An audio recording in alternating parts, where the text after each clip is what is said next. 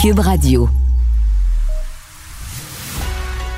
Il manie l'idée, la réflexion, la persuasion, le silence. Mario Dumont. Informé, cultivé, rigoureux. Il n'est jamais à court d'arguments. Mario Dumont. Pour savoir et comprendre. Bonjour tout le monde, bienvenue à Cube Radio. Bonne fin d'après-midi. Eh bien, euh, journée marquée par cette euh, nouvelle, euh, toujours dans le grand domaine des vols de voitures. J'avoue que celle-là, je l'avais pas vue, mais il y a des voleurs de voitures qui mettent des AirTags, qui mettent quelques jours ou quelques semaines avant de procéder au vol, vont déjà identifier un véhicule. Ils vont y mettre une petite puce telle sorte qu'avec leur téléphone cellulaire, avec leur portable, ils vont pouvoir suivre le véhicule. Il euh, y a une jeune femme qui a découvert ça, qui s'est rendu compte de ça par accident, qui avertit tout le monde. Et il semble qu'elle ne serait pas la seule. Donc, avant de vous faire voler votre véhicule, en plus, vous seriez espionné. On rejoint tout de suite l'équipe de 100% Nouvelles. 15h30, c'est le moment d'aller retrouver Mario Dumont. Bon après-midi, Mario. Deuxième semaine de grève qui commence pour des milliers d'enseignants qui sont affiliés à la FAE.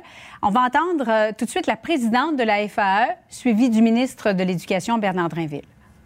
On dit qu'il faudrait que les centres de services se dotent d'un protocole d'accueil. On ne vous parle pas d'ouvrir des classes, on ne vous parle pas d'ajouter des profs, on vous parle de bien évaluer les élèves. Même ça, en ce moment, les centres de services ont de la difficulté à nous dire, oui, ils veulent pas se créer d'obligations. Les centres de services scolaires, quand ils n'ont pas d'obligations, c'est parce qu'ils veulent se donner le droit de pas être obligés de le faire. Et ça, après ça, c'est les profs, c'est le personnel scolaire qui paye pour. C'est pas vrai. Ça, là, il, y a des, il y a des affectations qui se font au mois de mai, il y a des affectations qui se font au mois de juin, mais malheureusement, il y en a beaucoup trop qui se font au mois d'août. Et là, que la FAE parle à ses membres et, et qu'ils s'entendent. Mais moi, de me faire dire que on peut pas le faire parce que ça relève d'une autre entente, ben là, on est en train de négocier, là. Mario, as-tu l'impression que les partis se sont rapprochés? Non. Non. J'ai l'impression en plus qu'on complique tout euh, de part et d'autre. J'ai l'impression aussi que, je sais pas, c'est comme des vieux problèmes qui semblent exister et que là, on se dit qu'on va essayer de tout régler dans le cadre d'une négociation. Euh, la semaine n'est pas facile pour la FAE, quoi qu'on dise, parce que les autres syndicats qui sont plus gros et qui ont des fonds de grève pour compenser à leurs membres, eux, sont rentrés au travail. Mm-hmm. Et euh, je pense bien qu'il y a quelque part où à la FAE, on devait se dire, quand on est parti en grève jeudi passé, quand on a annoncé qu'on serait en grève générale illimitée à partir du 23 novembre, on a dû se dire, là, on met la pression sur les autres, puis ils n'auront pas le choix, tous les autres syndicats, d'embarquer en grève générale illimitée. Là, tout à coup, le Front commun, la FIC, les autres syndicats, incluant dans le Front commun, il y a la CSQ qui est l'autre syndicat d'enseignants, disent non, pour cette semaine, il n'y a pas de journée de grève, on laisse travailler, euh, on, a, nommé un conciliateur, on laisse travailler le négociateur pour euh, essayer de négocier des choses.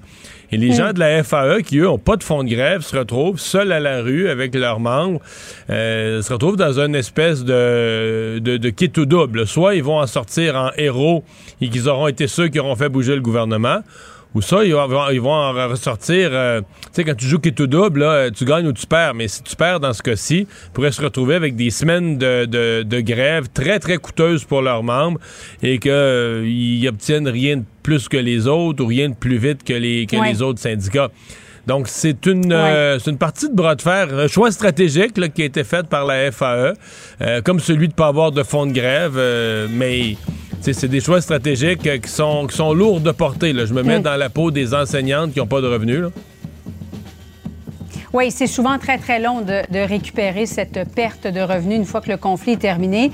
Mario, la FAE s'est payé un sondage euh, pour sonder euh, l'appui des Québécois vis-à-vis des revendications des enseignants. Est-ce que ça, ça peut venir mettre de la pression sur le gouvernement? Ben euh, oui et non. C'est des choses, je pense que le gouvernement se doutait déjà, la plupart des gens, augmenter le salaire des enseignants, mhm. oui, atteindre la moyenne canadienne. Je pense que ça, c'est le genre d'affaire, ça a l'air du gros bon sens. Mais si on avait mis dans le préambule de la question, sachant que les Québécois sont 17% plus pauvres que l'Ontario, c'est ça aussi. là. C'est mhm. oui, on veut rattraper la moyenne, mais on est une province vraiment quand même, même malgré le rattrapage des 3-4 dernières années, souvenons-nous toujours qu'au milieu des années le 2010, mettons vers 2014-15, on était la province la plus pauvre au Canada. Donc ça veut dire que dans tous les métiers, tout le monde est moins payé. Tout le monde gagne moins. Bon, là, on rattrape un peu, puis oui, on veut mieux payer nos enseignants. Maintenant, euh, tu sais, donc c'est un sondage, les Québécois appuient. De toute façon, les Québécois appuient l'idée que qu'on règle avec les enseignants, qu'on améliore euh, ce qui se passe comme ça. On doit évaluer les élèves qui ont des difficultés plus rapidement. Je veux dire, euh, tu me demandes même c'est qui l'autre 10 là. Mais après ça, c'est est-ce qu'on a le monde, est-ce qu'on a les capacités de le faire? Fait que tu sais, c'est des choses. Bon. Ça, la question des classes spécialisées, c'est intéressant parce que ça, c'est le nœud du problème, la composition de la classe. Et euh, quand on dit que les parents appuient les, euh, les enseignants, je serais curieux d'entendre mhm. les parents qui ont des enfants avec des difficultés particulières. Parce que moi, j'étais député. Moi, je l'ai vécu quand le train roulait en sens inverse sur le rail.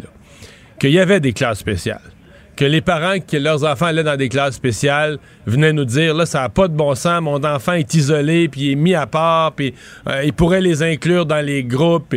Ça là, c'est pas pas un ministre de l'éducation qui a pensé à ça la nuit qui s'est réveillé le matin puis qui s'est dit je vais les inclure c'est des années de revendications de parents qui disaient on met nos jeunes à part non, le juste équilibre, il est quoi? Est-ce qu'il faut recréer certains groupes là, au moment où on manque de profs? Mais est-ce que tous les parents seraient d'accord avec ça si on leur réannonçait l'automne prochain? Bon, la suite des négociations, là, il y a une décision qui a été prise.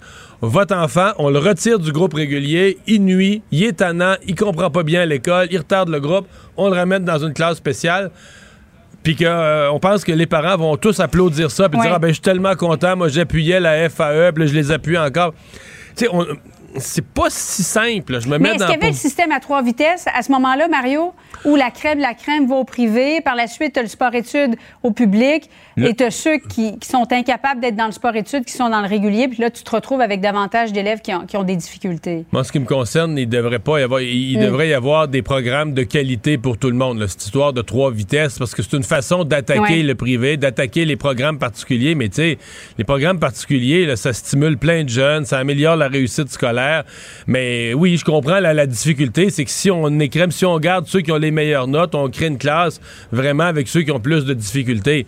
Mais il faut, de toute façon, il faut s'en occuper de tous ces jeunes-là. Puis toute cette affaire du trois vitesses, tu sais, t'as même pas ça dans les régions. Hein. T'as, toute une partie du Québec qui vit pas ça, là, où euh, mm, en région, où tous les jeunes sont dans les mêmes groupes.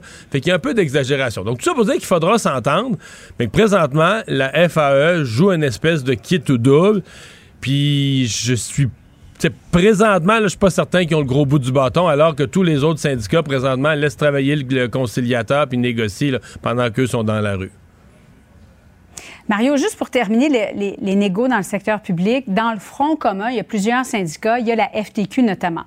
Et à la COP, la COP 28 qui va commencer ce jeudi à Dubaï, euh, évidemment, c'est sur les changements climatiques, figure le nom de Magali Picard. Elle est présidente de la FTQ et elle, elle doit se rendre à la COP 28 alors que rien n'est réglé actuellement. Comment tu vois sa, présence à Dubaï alors qu'on est en pleine négociation dans le secteur public du Front commun?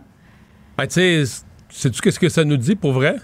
Ça nous dit justement qu'on hmm. n'est pas si avancé que ça dans la négociation. Je pense que s'il y avait une possibilité que durant ces journées-là, on arrive là, dans le, le, fameux mot arriver dans le crunch là, de, la, de la discussion finale où on va chercher le dernier 1,5% qui amène la signature, je suis convaincu, Mme Picard, c'est une femme responsable, je suis convaincu qu'elle quitterait pas.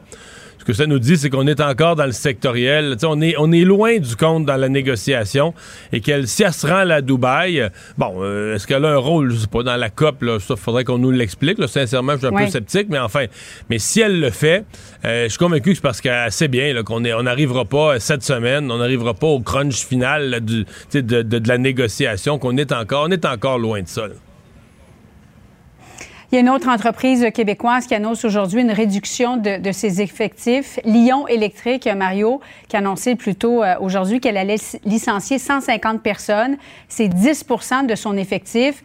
Bon, il y a eu Québécois, Desjardins, Banque Scotia, maintenant Lyon Électrique. Est-ce que ça commence à être préoccupant selon toi? c'est très différent des autres, en hein, Lyon Électrique, parce que c'est une entreprise euh, très jeune encore, très très jeune, qui se lance dans les mhm. véhicules électriques. Euh, est-ce qu'ils ont été trop vite, tu sais, des fois, les camions, ouais, les camions, des autobus, des, véhicules de, service surtout. Donc, tu te lances vite, vite, vite. Est-ce qu'ils ont embauché trop de monde trop vite, doit faire une restructuration? C'est une compagnie quand même qui euh, c'est pas facile. Tu te lances dans un monde, il y a déjà des gros joueurs, donc c'est une compagnie qui il y avait beaucoup d'espoir au départ. Je pense que là, on se rend compte maintenant que c'est plus dur que prévu. C'est certain que c'est rare qu'on d'habitude dans cette phase de croissance là, les entreprises embauchent, embauchent, embauchent. tout à coup, on fait des mises à pied, donc c'est un petit peu inquiétant, un petit peu insécurisant. C'est une entreprise quand même que les gouvernements ont beaucoup aidé. encore, euh, il y a à peu près il y a deux ans, M. Trudeau, M. Legault étaient conjointement là à faire des mhm. annonces avec eux. Mais bon, euh, croisons-nous les doigts que ce n'est qu'une, euh, disons, dans la phase de la croissance, là, que c'est une, euh, un petit ajustement à faire, là, que c'est pas plus grave que ça. En même temps, toutes les entreprises ressentent. Tu sais, au, au, Canada, nos gouvernements, la Québec et Ottawa, ont fait une mise à jour économique dans laquelle ils ont fait leurs prévisions de croissance pour 2023, 2024. Euh, une économie stagnante pour quasiment toute la prochaine année. C'est certain que dans la, mhm. dans la demande, les entreprises s'en ressentent peut-être un peu aussi. Mario Dumont, merci beaucoup. Bonne fin d'après-midi à toi. Au revoir. Salut. Mario Dumont. Plus pratique que n'importe quel moteur de recherche. Une source d'information plus fiable que les internets. Pour savoir et comprendre, Mario Dumont. On a énormément parlé de vol de voitures ces derniers temps. Mais là, il y a une autre euh, nouvelle qui, euh, qui entre en ligne de compte. C'est l'histoire de Marika Dubé aujourd'hui. Euh, une jeune femme qui a découvert, en fait, un peu par accident, que son conjoint recevait des notifications bizarres jusqu'à comprendre que ça faisait deux semaines que quelqu'un avait mis un AirTag, avait mis une espèce de puce euh, dans son dans son véhicule avec un aimant collé dans la carrosserie. Bon, dans certains cas, quelqu'un peut mettre ça. On a vu des conjoints euh, mettre ça pour pour surveiller où va l'autre. On a vu des utilisations douteuses de ça. Mais là, les gens qui, euh, même des gens qui retrouvent des véhicules volés, disent ouais, ouais, sur les véhicules volés, c'est pas rare qu'on trouve un AirTag ce qui signifie qu'on suivait la personne pour mieux la voler, pour s'aider à voler le véhicule. On espionne la personne, ses allées et venues pendant une semaine ou deux où on sait, genre, est-ce qu'elle pourrait mettre son véhicule dans un stationnement de centre d'achat ou un endroit où il est plus facile à voler, peu importe. François Charon, chroniqueur techno, créateur du site françoischaron.com, est avec nous. Bonjour François. Salut Mario. Euh, la madame Dubé, elle nous dit Ouais, euh, c'est pas le fun de se faire voler son véhicule. Remarque qu'elle, elle l'a découvert avant, mais elle dit c'est pas plus le fun de sentir que des bandits nous espionnent, là. Non, non, se sentir épié, c'est un sentiment qui est euh, qui, est vraiment pas cool. On, sent un envahissement. Je peux comprendre le, grand malaise que quelqu'un vit en découvrant ça parce que, on, on, a tous vu des films d'espionnage, puis il y a des choses un peu romantiques autour de l'espionnage, mais quand soudainement, c'est toi qui es espionné, et là, tu te mets à dire, hey, attends, ça veut dire que cette personne-là connaît l'ensemble de mes allées et venues dans le cas présent avec le véhicule. Puis comme tu disais, euh, euh, écoute, quand les AirTags sont sortis, là, euh, moi comme chroniqueur techno, j'ai vu apparaître immédiatement l'homme et la femme se pensant trompés, là, je vois, ils m'écrivaient tous. Là. François, est-ce que tu voyais dans leur question, ils n'osaient pas dire Je veux suivre mon chum pour savoir s'il fait des, des, des montels, des spécial cet après-midi. C'est ça la question qui, qui était sous-entendue. Donc, euh, ces petites puces-là qui, à l'origine, sont faites pour. Euh, tu sais, moi, je, reviens, là, je débarque de l'avion, là, là j'arrive de l'Asie. J'ai suivi comme un passionné mes valises grâce à mes AirTags. Et plus jamais. toi, tu, toi, tu utilises des AirTags. Fait que si ta valise, si toi, t'étais rendu à Montréal, mais que ta valise était euh, au Maroc, tu le saurais. Ben, j'ai fait un transfert à Francfort, puis à un moment donné, on était dans l'avion, puis je les voyais encore dans l'aéroport. Ils n'étaient pas en dessous de l'avion. Là, je fais Ah, Colin, Dabin. Finalement, ils sont arrivés à la dernière minute. J'étais comme dans, le dernier petit wagon de valise. Mais justement, ça peut être très pratique parce que euh, si tu arrives à destination, que malheureusement on a, égaré euh, ta, valise, ou moi, combien de fois que moi, moi, moi, je suis Joe père tout, là. Mes clés, mon portefeuille. Donc, toi, t'as ça sur ton porte-clés, t'as ça dans ton portefeuille, t'as ça. Je connais un Joe père tout, tout, qui a ça aussi. Donc, toi, t'as mis ça partout, là. Ben moi, j'ai mis ça partout et ça fait que je suis redevenu un être moins exécrable parce que je passe plus mon temps à déranger tout le monde, à, m'aider. À chercher tes affaires. Exactement. Mais là, mais là, effectivement, tu peux, tu peux suivre tes propres objets. Mais malheureusement, euh, c'est assez facile de suivre quelqu'un d'autre. C'est, exemple, dans la carrosserie d'un véhicule, d'un petit geste vif, là, t'envoies ça quelque part en dessous de la, en dessous de la roue, à une place métallique de la carrosserie avec un aimant. C'est collé là, il n'y a rien de plus beau. Écoute, je veux dire, tu, vas dans n'importe quelle euh, grande surface de produits euh, où on vend des clés et on vend les fameuses petites clés que tu as peut-être dans ta voiture toi aussi pour dire ah si jamais j'ai perdu mes clés, je me garde une clé de backup, petite boîte en plastique aimantée qu'on colle sur la carrosserie, ça se met en deux secondes, ça coûte deux trois piastres, les AirTags ça coûte à peu près 25 piastres. Donc on est dans des technologies qui sont vraiment méga abordables et un des gros fléaux euh, depuis ah mon dieu la pandémie facilement, c'est les fameux vols de voitures. Euh, et puis tu sais dans le temps on volait juste le gros char de luxe du voisin qui a de l'argent.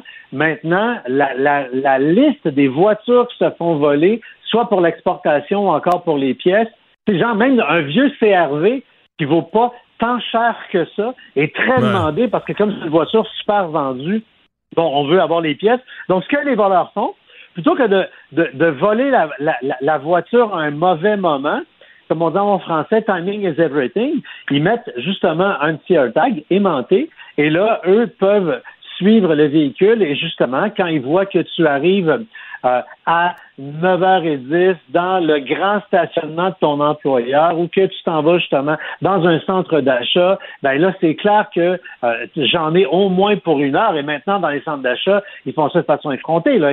Ils, arrivent avec des remorqueuses dans les stationnements de centres d'achat, puis ils partent avec les voitures. Mais, mais j'ai suivi ta voiture. Je sais, je vais juste attendre patiemment euh, de la ramasser. Puis ce qui est le fun, c'est que quand tu voles la voiture, tu récupères même ton AirTag, c'est pas le fun. Ben ouais. Euh, oui, effectivement. Euh, est-ce qu'on peut, euh, parce que bon, tu sais, dans les, tu me parlais des films d'espionnage, dans les films d'espionnage, là, quelqu'un qui est inquiet qu'on ait euh, son bureau, là, va faire venir quelqu'un avec une espèce de, tu sais, une espèce de bâton, là, sondeur, là, puis là, ils vont le passer sur les lampes. Puis à un moment donné, ça fait bip, bip, bip. Oh, il y a, y a, y a, y a un mouchard. Non, mais c'est ça, il y a un mouchard ici. Tu, tu, les trouves. est-ce que, je veux dire, est-ce qu'il y a une façon de dire, est-ce que mon véhicule est buggé? Est-ce que je suis, est-ce qu'il y a un AirTag? Est-ce qu'il y a une méthode infaillible pour, mettons, quelqu'un quelqu'un qui deviendrait euh, inquiet de ça, euh, vérifier ou sinon? Parce que là, se mettre à quatre pattes, faire le tour de la carrosserie, c'est un petit peu plate, là? Non, non. Là, puis il va commencer à avoir de la sludge bientôt. Là, Mettez-vous pas, mettez pas à quatre pattes en jeu. Euh, L'affaire, c'est que est-ce qu'on peut, la réponse, c'est oui. Tu as ajouté le mot infaillible dans ta question. Puis là, ma face a changé. J'ai non, infaillible, non. C'est-à-dire que tout ça, c'est des technologies. Et les technologies, euh, quand on parle de technologie, il y a toujours le mot compatibilité qui vient avec. Donc, si euh, tu es membre de la secte des produits Apple, tu as un AirTag, tu un iPhone, là, tu augmentes tes chances d'être au courant. Il y a euh, de préprogrammer avec les iPhones le, fait que si ton téléphone, là, c'est pas toi qui es en présence, mais comme tu as le téléphone sur toi, tu comprends que c'est comme l'équivalent que c'est toi, là. Donc, si ton téléphone est en présence d'un AirTag qui n'est pas le tien durant euh, euh, un, temps trop long, et on n'a pas l'information exactement sur le nombre de minutes, là, tu reçois une alerte. OK, mais ben, la madame, c'est ça, la madame Dubé, c'est ça qu'elle a reçu dans le fond, parce que dans l'article, c'est pas clair, mais la probabilité, c'est qu'elle a un iPhone et donc qu'elle a fini. Si, par exemple, si elle roulait longtemps dans son véhicule, elle a été en présence du AirTag, elle a été avertie. Exactement. Sauf que le problème des notifications, combien en reçois-tu à la minute? Et on est rendu euh, qu'on ne les regarde plus les notifications parce que tu as euh, notification d'un texto, d'un courriel, euh, telle telle application de rabais de marchand que tu avais installé que tu t'en rappelles plus puis qui pop up ben, pas moi. moi ça m'énerve les notifications. Moi ça m'énerve, avec que je les garde utiles, je les enlève puis je garde juste celles que je veux. J'en ai genre huit huit applications qui me les envoient, toutes les autres je les ai flushées parce que moi je trouve ça important d'être averti des choses importantes puis je vais pas me faire faire par des niaiseries. Fait que j'ai pris le temps. J'ai pris le temps de faire mon tri. donc, si vous avez un iPhone et que euh, vous voyez passer une notification qui parle euh, soit de, et ça ne dit pas spécifiquement nécessairement AirTag, mais ça va parler, ça va parler d'un dispositif inconnu, branché, euh, oups, plus à l'oreille, prenez deux secondes, allez regarder.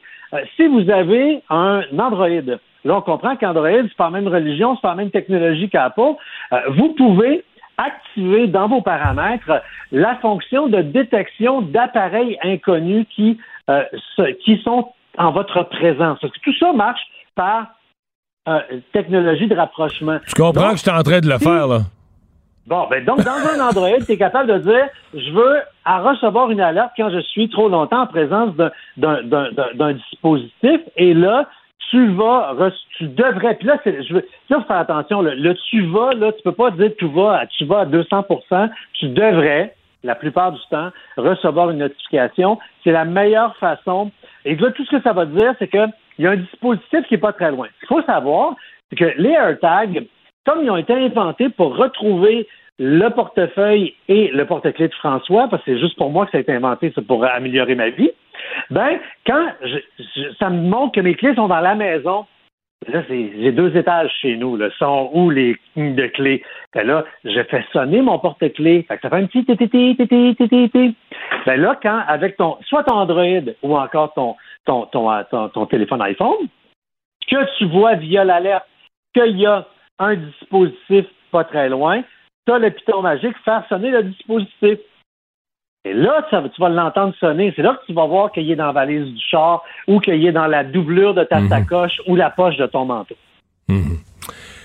Eh bien, le, mettons que tu, euh, tu découvres, mettons que tu as, allons-y simple, tu as un iPhone, il arrive ce que tu décrivais tout à l'heure, tu reçois un message d'un dispositif, euh, tu te rends compte, je suis buggé, quelqu'un qui, euh, quelqu'un qui, qui, suit mon auto, tu fouilles un peu en dessous, tu trouves le dispositif collé dans l'aile, en haut de la roue. Peux-tu retrouver le propriétaire? Tu peux-tu retrouver le crotté? Ou, euh, toi, toi, toi, non. Mais, euh, la police? Mais, mais, mais, c'est pas, oui, c'est pas légal de suivre. pas légal de suivre et euh, le, le, le, les, les, les, selon la gravité. Malheureusement, c'est que tous ces crimes-là, c'est quand même des petits crimes et. Alors, mais si t'as pas eu de menace de mort, la police fera pas l'enquête, là. Ben, parce que pour eux autres, ils, ont pas, ils rêveraient de le faire. Parle, parle à un policier tout seul, ah prends une bière à, soir au 5 à 7, ils rêveraient. Mais dans la vraie vie, le, le à chaque fois que, puis tu sais, tu, tu, tu parles aux mêmes personnes que moi à l'occasion, les, régulièrement, les porte-paroles, ben eux, ils n'ont pas le choix de dire aux citoyens, venez au poste de police, portez plainte, nanana. Moi, comme citoyen qui veut pas engorger la police, ben moi, quand je parle en privé, comme on est là, hein, les personnes qui nous écoutent, on se parle tous les deux tout seul, présentement. Regarde, Mario, ne va pas voir la police, tu vas être dérangé pour rien, là. Ah Parce que le, pauvre policier va remplir un papier, on va faire de la paperasse, de la paperasse, de la paperasse, de la paperasse, mais, mais c'est pas vrai qu'il va y avoir une enquête pour euh, un AirTag trouvé à la quantité qu'il y a présentement. Écoute, peut-être peut-être qu'ils en font, peut-être qu'ils en font, mais je, je doute. je doute. Écoute, s'ils veulent trouver des chars là, ils n'ont rien qu'à se tenir au port de Montréal. Il y en a des containers qui partent tous les jours. Pourtant, il y a des containers qui partent tous les jours. Ouais. Fait que regarde, c'est pas toi, pas toi, Sylvie, avec ton AirTag là, qui va faire que la, la SQ va arrêter de vivre. Là. François, merci beaucoup. Plaisir. À bientôt, bye bye. Bye. Mario Dumont. Rationnel et cartésien il peut résoudre n'importe quelle énigme les yeux fermés. Le problème n'est pas là. Francis Gosselin. Ça sonne comme une arnaque. J'ai-tu une bonne logique, moi, là? Mario Dumont. Dis pas qu'il faut faire plus d'argent. La rencontre, Gosselin, Dumont. Bonjour Francis. Salut Mario. Alors, il y a Lyon électrique, ce nouveau joueur dans les véhicules électriques, camions, autobus. Euh, une fierté du Québec, dit-on. En tout cas, nos gouvernements ont mis de l'argent dedans comme Beaucoup d'argent, oui. Beaucoup d'argent. Et là, euh, bon, qu'il y a des mises à pied. Souvent, des mises à pied, c'est dans les grandes entreprises qui ont beaucoup de main-d'œuvre. C'est rare dans une jeune entreprise qui est censée être en pleine croissance. Là. Oui, puis en fait, ce qui est particulier avec euh, Lyon, c'est qu'ils sont en pleine croissance du point de vue des ventes de véhicules. Donc, ça a pratiquement doublé là, à tous les trimestres trimestre. je regardais le trimestre par trimestre, les, trois premiers trimestres de cette année. Ça double, mais c'est des, des, petits nombres de véhicules. C'est pas des, dizaines de milliers. On parle quand même de véhicules qui se vendent très cher à cause que bon, la technologie, la batterie, etc. Euh, ils en ont chippé à peu près 200 quelques, excuse-moi, au, troisième trimestre récemment. Oui, c'est pas, c'est pas. C'est un petit nombre. 200 quelques. C'est pas Tesla. mais ça. reste. Donc, encore une fois, ils sont en progression. Puis il faut commencer à quelque part. S'ils doublent encore l'an prochain, ben, ça va être 500, par trimestre. puis à un moment donné, bon, c'est ça. Euh, l'enjeu, Mario, c'est que là, puis les chiffres, le chiffre d'affaires double. Donc, on passe de 40 à 80 millions par trimestre. Là, je, je, tire les gros traits. L'enjeu, évidemment, c'est que l'entreprise, ben, elle a dû investir massivement pour se rendre là. Elle a investi en capital. Puis son modèle, si tu veux, là. Ils ont ouvert une autre usine, euh, une, une à Mirabel, une aux États-Unis. Et tout ça est probablement nécessaire, mais c'est juste qu'ils n'ont pas les volumes pour amortir ces, ces montants-là significatifs. Ce qui fait que là, trimestre après trimestre, le petit, j'ai regardé encore une fois les trimestres de l'année passée, cette année, mais ils perdent quelque chose comme 17, 18, 19 millions de dollars par trimestre. Fait que tu t'imagines bien qu'à la fin de l'année, quand tu as perdu 80 millions, à un moment donné, euh, tu sais, faut, faut en anglais, ils disent cash burning. tu, brûles, ben, tu brûles de l'argent. Et, et c'est la particularité de ces industries-là, Mario, puis j'en ai parlé dans le cas de Tesla il y a quelques années. Le monde, ils déchirait leur chemise, ils perdaient 700 millions par trimestre, tu te rappelles? Mais le trimestre où ils ont commencé à en faire, c'est devenu Ben c'est ça, puis aujourd'hui, tu as racheté des actions dans ce temps-là, je pense qu'elles ont été multipliées par 100 ou quelque chose comme ça, tu sais. Fait l'enjeu, puis c'est la même chose, tu regardes toutes ces autres compagnies-là, Rivian, qui fait des camions, là, plutôt, sont dans la même situation, ils brûlent des centaines de millions de dollars par trimestre, parce que l'enjeu, c'est que tu dois te rendre un volume suffisant pour éventuellement rentabiliser. Et là, l'affaire, je pense, je connais pas tous les chiffres de trésorerie euh, de, de nos amis chez Lyon, mais malheureusement, je pense qu'ils arrivent peut-être un peu, là, ils voient le, le bout de, euh, de cet argent-là, de ces liquidités-là. Euh, le prix de l'action, Mario, depuis son entrée en bourse, a perdu 89,8 de sa valeur. Là, fait que c'est sûr que... Mais il a fait une euh, entrée en bourse vraiment spectaculaire. il, vendait, il, vendait, 20 véhicules par, par trimestre, je pense, puis l'action est montée à 24 pièces tout de suite. oui, oui, mais puis elle est, mais elle est restée à ce niveau-là quelques, quelques semaines, mais tu sais, depuis de 24 pièces, elle vaut aujourd'hui 2,19 là, tu comprends? Fait que c'est sûr que c'est pas non plus une bonne circonstance pour Lyon d'aller, mettons, en bourse puis d'émettre des nouvelles actions parce qu'à 2 l'action, tu vas diluer énormément les, les, actionnaires qui étaient rentrés à 20 puis 24, Mais là, euh, sauf que là, 150 euh, mises à pied, c'est ce que ça ralentit la production. Et là, je voyais dans leur communiqué, on parle de personnel d'encadrement. Ben, souvent, c'est ça, Mario. On va commencer par un peu les, les, gestionnaires intermédiaires, les gens qui sont pas directement affectés à fabriquer les camions, les autobus. Tu sais, il n'y a pas le détail de job par job de ce qu'on qu'on coupe, mais c'est comme ça a été dit dans, le communiqué, 10 de la main d'œuvre de l'entreprise. Calcul rapide, là, 150 personnes qui doivent gagner entre 50 et 100 000, là, sais, je, peu importe, là, mais tu sais, c'est entre 7 et 15 millions de dollars par année qu'ils vont économiser. Ça fait du bien, mais ça règle pas le problème du 20 millions par trimestre qu'ils sont en train de perdre ou 18 millions par trimestre. Donc encore une fois, euh, c'est une étape. Je pense que l'autre étape, ça va être encore une fois de continuer à augmenter le volume, donc la ligne d'en haut, puis peut-être éventuellement ben, de trouver une forme de rentabilité dans tout ça. Euh, mais, mais pour l'instant, ça c'est comment dire, ça va bien dans la croissance, mais ça va mal du côté des chiffres. Puis la volonté peut-être de certains acteurs, là, euh, acteurs euh, québécois qui ont été très impliqués là-dedans, d'en remettre à un moment donné, ben, montrer un peu patte blanche face à votre capacité à générer un profit, puis on en remettra. Euh, puis ça, ça, se traduira éventuellement dans un prix de l'action. Je pense qu'il pourra euh, repartir à la hausse, mais pour l'instant, ça semble pas être une, une opportunité euh, extraordinaire. Tu peux me faire le bilan de la saison de Formule 1? je sais que toi, t'es fan. économique. je sais que toi, t'es fan de, de, football, Mario. C'est, tu, tu, tu que c'est ton sport? Oui, oui. Ben, le hockey le football. La Formule 1, j'ai suivi ça, mais là, on dirait que c'est toujours le même qui gagne. On dirait qu'il y a quelque chose qui s'est perdu. Là. Ben, moi, moi c'est mon sport. en tout cas, y a certains diront que c'est pas un sport, mais je sais pas si tu regardé Drive, to, Survive sur, euh, sur Netflix et tout. C'est des, des, athlètes, là, ces gars-là. C'est, puis les 5G de force ah, latérale. je, mets pas ça en doute. Ouais, puis c'est intéressant. Mais bref, c'était la fin de la saison euh, hier. Il y a eu la, dernière course à Abu Dhabi, euh, à Yas Marina. Euh, c'est Verstappen, le Max Verstappen, qui a encore gagné la course. Mais pour moi, ce qui est intéressant, c'est tout ce qu'il y a derrière, évidemment. Ben, toutes les rivalités entre les écuries et tout ça. Tu te rappelleras que pendant de nombreuses années, là, on en avait presque marre. C'était Lewis Hamilton qui gagnait course après course, puis c'était toujours Mercedes. Là, Mercedes, hier, a fini deuxième au championnat des constructeurs. C'est Red Bull qui mène. C'est Red Bull qui mène. Puis je pense que j'ai pas les chiffres devant les yeux. je pense qu'ils ont le deux fois plus de points que, que Mercedes. c'est comme 800 à 400, là, une ordre de grandeur. Euh, et troisième place, c'est Ferrari. Et ça s'est joué là à comme un ou deux points hier. Puis évidemment, Ferrari, depuis deux ans, ils ont de bons euh, conducteurs, ils ont de bonnes voitures et ils ont un gros problème de stratégie. Et c'est là où moi, tu sais, qui est comme un gars de stratégie, je suis, tu sais, sans prendre parti pour l'une ou l'autre de ces écuries-là, je suis toujours un peu fâché à préférer parce que, mais il semble s'ils réglaient cette partie-là, ils pourraient au moins participer à, la, course. Ils font toujours des erreurs, des histoires comme les, les, les, les comment dire, les, les, arrêts au puits. Les arrêts au puits, les pneus sont pas prêts. Puis là, hier, évidemment, ben, t'avais une pénalité à Perez, je sais pas trop quoi. Et encore une fois, euh, Leclerc, le chauffeur, qui était en, deuxième place, il dit au micro, euh, informez-moi des délais parce que je peux faire une forme de stratégie qui va permettre de retarder Mercedes, puis peut-être de gagner quelques points additionnels et, et carrément changer le portrait. Et son écurie a été comme encore une fois complètement d'impatate. Ils ont pas donné les conséquences. Tout ça pour dire, Mario, à la fin de chaque année, euh, selon le classement, les écuries reçoivent de l'argent, hein, une somme là, qui est liée à leur classement. Ah puis ce qui est intéressant, puis c'est un petit peu drôle comme, comme manière de faire, plus tu te classes bien, plus tu reçois de l'argent, ce qui fait que les meilleurs sont comme meilleurs l'année d'après. C'est le contraire du repêchage dans les autres sports, où l'équipe qui finit dernière repêche premier. Exactement. Donc là, euh, Red Bull, évidemment, une entreprise, une entreprise en fait, parce que c'est une entreprise derrière qui, qui, est bien financée. Ils reçoivent 140 millions de dollars là, pour, pour leur saison. Euh, en deuxième place, donc c'est Mercedes qui a fini deuxième, 131 millions. Donc ça, ça va à coût de 9 millions quand même. C'est pas des, petits, des petites sommes.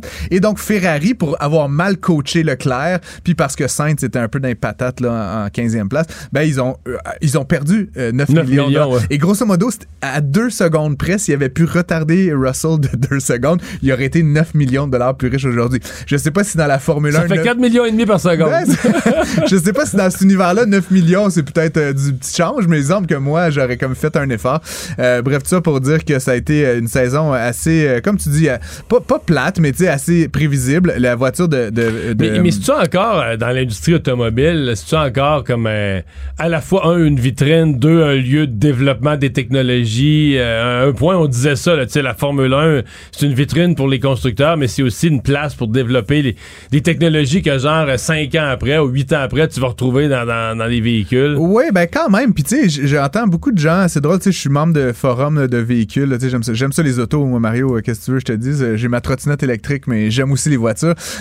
Puis, tu sais, des gens qui chialent, par exemple, Ferrari ou Porsche, qui, qui prévoient, les, les puristes, là, ces compagnies-là qui prévoient lancer prochainement des véhicules hybrides, là, euh, hybrides rechargeables. Ou, puis je suis comme, les Formule 1, guys, là, ça fait des années qu'ils sont hybrides, puis ils ont raffiné ce système-là avec une poussée électrique qui est rechargée par le moteur à combustion interne, etc. C'est des technologies qui ont été amenées vraiment beaucoup plus loin par la F1, qui aujourd'hui se retrouvent dans ta Mitsubishi, dans ta Alfa Romeo, qui sont des écuries essentiellement qui concurrencent au plus haut niveau et qui sont capables ensuite de traduire ça euh, de manière euh, consommateur là, à des coûts beaucoup plus. Non, c'est qu'il faut que tu euh, développes la technologie, puis ensuite. Exact. pour aller à 340 km/h, puis ensuite tu l'as fait pour rouler à 119 sur l'autoroute au Québec. Mais grosso modo, c'est des technologies effectivement qui continuent à, se, à se, comment dire, à se normaliser via cette recherche de pointe. Écoute, ces centaines de millions-là, euh, Mario, qui sont remis là, à chacune des écuries, il y a la quasi-totalité, plus l'argent du sponsorship, plus plein d'autres euh, ressources de revenus,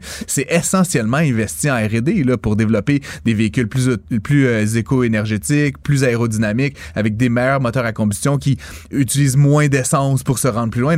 Pour moi, en tout cas, par-delà le spectacle de la F1, il y a aussi... Oui, parce que pour eux, l'essence, c'est du poids inutile. Ben, c'est ça, exactement. Puis c'est tout ça est normé, évidemment. Puis, donc, encore une fois, toute l'aérodynamique, toute la question de la gestion de l'énergie, qui est énergie électrique, énergie à essence, euh, fait partie donc de, de, la recherche. Et donc, ce sera intéressant de voir l'an prochain, parce que là, la saison qui commence, c'est la, la saison off, qu'on pourrait dire en, Formule 1. Euh, les courses reprennent euh, et j'ai appris par ailleurs que c'était une, année bisextile, là, parce que ça reprend le 29 février ah cette année. Euh, donc ça reprend dans ben, 2024, c'est ça. Ben, c'est ça, exactement. c'est pas, pas des choses que je pense au quotidien, les années bisextiles. Les années bisextiles, c'est des années qui divisent par quatre, ouais. sauf les siècles, sauf les millénaires. Mon Dieu, j'apprends des affaires. Donc au siècle au siècle, et je veux pas me tromper, là, je vais peut-être me faire reprendre. Au siècle, là, donc 1900, 1800, 1700, pas bisextile. Non, sauf les millénaires. Ah, les millénaires sont bisextiles. fait qu'une fois par mille ans, Une fois par mille ans, il y a une année de siècle qui est bisextile. je comprends. Il faudrait fait que. En 3000, en 3000, tu vas le savoir, tu vas avoir l'air intelligent. Ouais, c'est ça, exactement. je, mets ça dans, ma petite, euh, dans mon petit calepin pour ma chronique euh, en l'an 2999. Ouais, ouais, c'est ça. Tu vas faire une bonne chronique avec ça. Et tu te demandes qui a encore les moyens d'être snowbird? ben, en fait, parce qu'effectivement, on parle beaucoup d'inflation ici au Québec. Puis, on se regarde beaucoup, l'épicerie, puis là, on se chicane avec euh, métro, puis tout ça. Mais, mais grosso modo, l'inflation, ça touche tout le monde. Puis, on le sait, aux États-Unis, techniquement, là, on l'a vu euh, dans, dans, les chiffres, puis dans les médias. Mais grosso modo, euh, c'est aussi une réalité que la vie aux États-Unis coûte beaucoup plus cher. Et donc, pendant longtemps, tu sais, Mario, il y avait quand même une catégorie, de, plusieurs dizaines de milliers de Québécois, qu'on appelle les snowbirds, qui passaient l'hiver là-bas. Puis, une des raisons pour ça, c'est que la, vie était perçue comme étant moins chère. Mais là, c'est de moins en moins Aussi moins de la à cause de l'hiver, là. Oui, oui. Moins de la... il y avait quand même une raison économique, je pense à ça. Mais là, c'est parce que tout augmente. Là. Les assurances, euh, je vois les coûts d'assurance, ça a explosé. Exactement. Puis c'est surtout vrai, Mario, pour ces snowbirds qui sont pas propriétaires. Hein, parce qu'on euh, pense souvent aux gens qui ont le condo en Floride, mais il y a quand même une certaine euh, proportion de ces gens-là qui sont des locataires, en fait, en Floride ou en tout cas dans, dans, ces États du sud des États-Unis et qui aujourd'hui se retrouvent avec des augmentations très, très, très importantes des loyers, des coûts d'énergie, des coûts d'assurance un paquet de choses. Et donc, ça pose la question, tu sais, ça fait peut-être 10 ans que tu es un snowbird depuis, je sais pas, ta retraite. Et là, soudainement, tu arrives 75, 76. As-tu encore les moyens, en fait, d'être le snowbird? Donc là, il y a l'aspect météo, mais aussi l'aspect, comme mais là, si tu restes ici, euh, tu, dis, tu, restes ici, tu dis, moi, j'ai plus de pelle. Faut t'acheter une pelle. Non, non, non, mais là, il y a des coûts liés à l'hiver, des pneus d'hiver aussi, effectivement. D'ailleurs, la date limite là, est dans 4 jours. Donc, euh, si vous êtes snowbird ou plus snowbird, là, il faut penser à, cette, à cet aspect-là. Mais en gros, Mario, euh, on parle d'augmentation significative. Et encore une fois, c'est vraiment dans le domaine de l'habitation, du logement, là, où il y a la pire augmentation. Un peu comme on l'a vu ici, si tu veux, euh, au Québec, il y a des enjeux d'offres de, de, logement en, Floride actuellement qui fait que les prix, dans certains cas, ont plus de doublé. Euh, donc, ce qui, se traduit par une non-accessibilité pour les retraités euh, des beaux jours floridiens. C'est quand même un phénomène économique, puis je les comprends. C'est pas un reproche que je fais aux gens, mais c'est un phénomène économique auquel j'ai beaucoup pensé. C'est quand même toute une perte pour le Québec, parce qu'on va se le hmm. dire, les snowbirds passent 4-5 mois en Floride. Euh, si on ont des achats à faire, ils vont acheter des vêtements, ils vont acheter... Parce que là, il y a moins de taxes, ça coûte moins cher. Mais si on a une chirurgie, mettons, là, on s'entend qu'ils vont la programmer durant l'été, ils vont la euh, programmer oui, Oui, oui, c'est ça. Puis en général, ils doivent passer moins de la moitié des jours là, pour avoir, pas perdre leur éligibilité à la RAMQ. Mais c'est effectivement, c'est jouer... Ils payent, pas, ils payent pas 100% de ce qu'ils ont payé ici. C'est jouer un peu sur la, sur la, la ligne, euh, parfois, là, de, ce qui, est, mais ils vont dire, ce qui est légal ou ce, qui est moral. Oui, c'est ça, tout à fait, effectivement. Mais, euh, pour le Québec, il y a une perte économique. Ce qui me fait dire que quand on aurait pu acheter les îles turquoises puis qu'on l'a pas fait là. Mais c'était une gaffe. Fallait euh, acheter. il aurait pas fallu. Euh, il y avait pas la France qui avait vendu la Louisiane aussi, il me semble qu'il aurait. c'est avant. Ça, il aurait quand même fait une bonne affaire. La mienne, c'était un peu plus récent. Ou l'Alaska, tiens. Ah, pourquoi pas. ça, ça m'intéresse moins. Merci, Francis. À demain. Écoutez Francis Gosselin à l'animation du balado Prends pas ça pour du cash. Disponible en tout temps sur l'application et le site cubradio.ca. La plateforme audio et vidéo où les contenus francophones sont fièrement en vedette. L'exercice lui-même Mario Dumont. va faire sortir plus de vérité sur ce qui s'est véritablement passé à ce moment-là. Gérez donc ça, s'il vous plaît. Isabelle Maréchal. C'est parce qu'à un moment donné, si on paye pas tout de suite, on va payer tout à l'heure. La rencontre, Maréchal Dumont. Bonjour Isabelle. Bonjour Mario. Eh, tu veux me parler d'un sujet qui m'intéresse euh, beaucoup. Euh, je pense que c'est un des sujets sur lesquels je suis un des seuls chroniqueurs au Québec qui a écrit là-dessus. La maladie de Lyme. Sur la maladie de Lyme. Et, et l'espèce de vide dans lequel les gens qui, qui, qui la vivent là, se retrouvent. Là. Médicalement, socialement, euh, savent plus à quelle porte cogner. Écoute, je suis contente que ça t'intéresse parce que tout le monde devrait s'y intéresser, en particulier euh, euh, le ministre de la Santé, les médecins qui, jusqu'à il y a quelques années seulement, il n'y a pas si longtemps qu'on reconnaît que c'est pas dans votre tête, ma petite madame, que c'est une véritable euh, maladie à la suite d'une morsure de tique infectée avec une bactérie qui rend extrêmement malade si elle n'est pas traitée.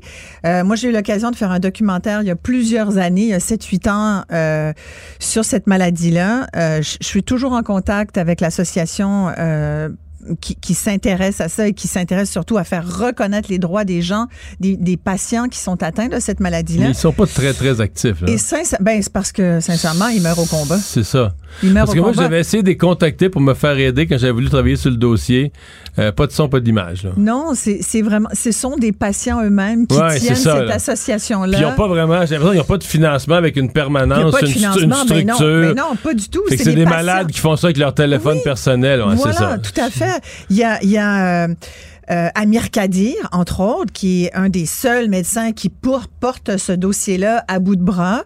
Euh, lui, ça fait longtemps qu'il veut une clinique pour traiter la maladie de Lyme. Mais je te dis, Mario, ça fait des années que les patients se battent. Ça fait 20-25 ans que qu'on dit que cette maladie-là existe. Puis pendant longtemps, on, a fait semblant que les tiques qui venaient des États-Unis n'allaient pas traverser la frontière. Tu sais, comme s'il y avait une espèce de barrage. Là, non, tu sais, comme s'il y avait une Aux insectes. Puis c'est ça, franchement. De toute façon, sont tous passés, les tiques sont tous passés par le chemin Roxham. tu sais, oh, ça, je n'irai pas là. ah, bon. Mais bref, toujours est-il que c'est l'histoire de cette jeune femme, une, une, xème histoire, un peu toujours la même. Mais celle-là est tragique, là. Oui, c'est tragique parce que d'abord, c'est une jeune femme de 29 ans euh, tu as à peine 30 ans et tu demandes l'aide médicale à mourir. C'est ce que cette jeune femme-là euh, euh, fait. Elle demande l'aide médicale à mourir, sans savoir d'ailleurs encore si elle ça va, l'obtenir. Ouais, ça, c'est une autre affaire. Euh, parce qu'il y a des critères, comme on le sait. Mais pourquoi? Mais le fait qu'elle le demande, Elle le demande parce qu'elle a trop mal.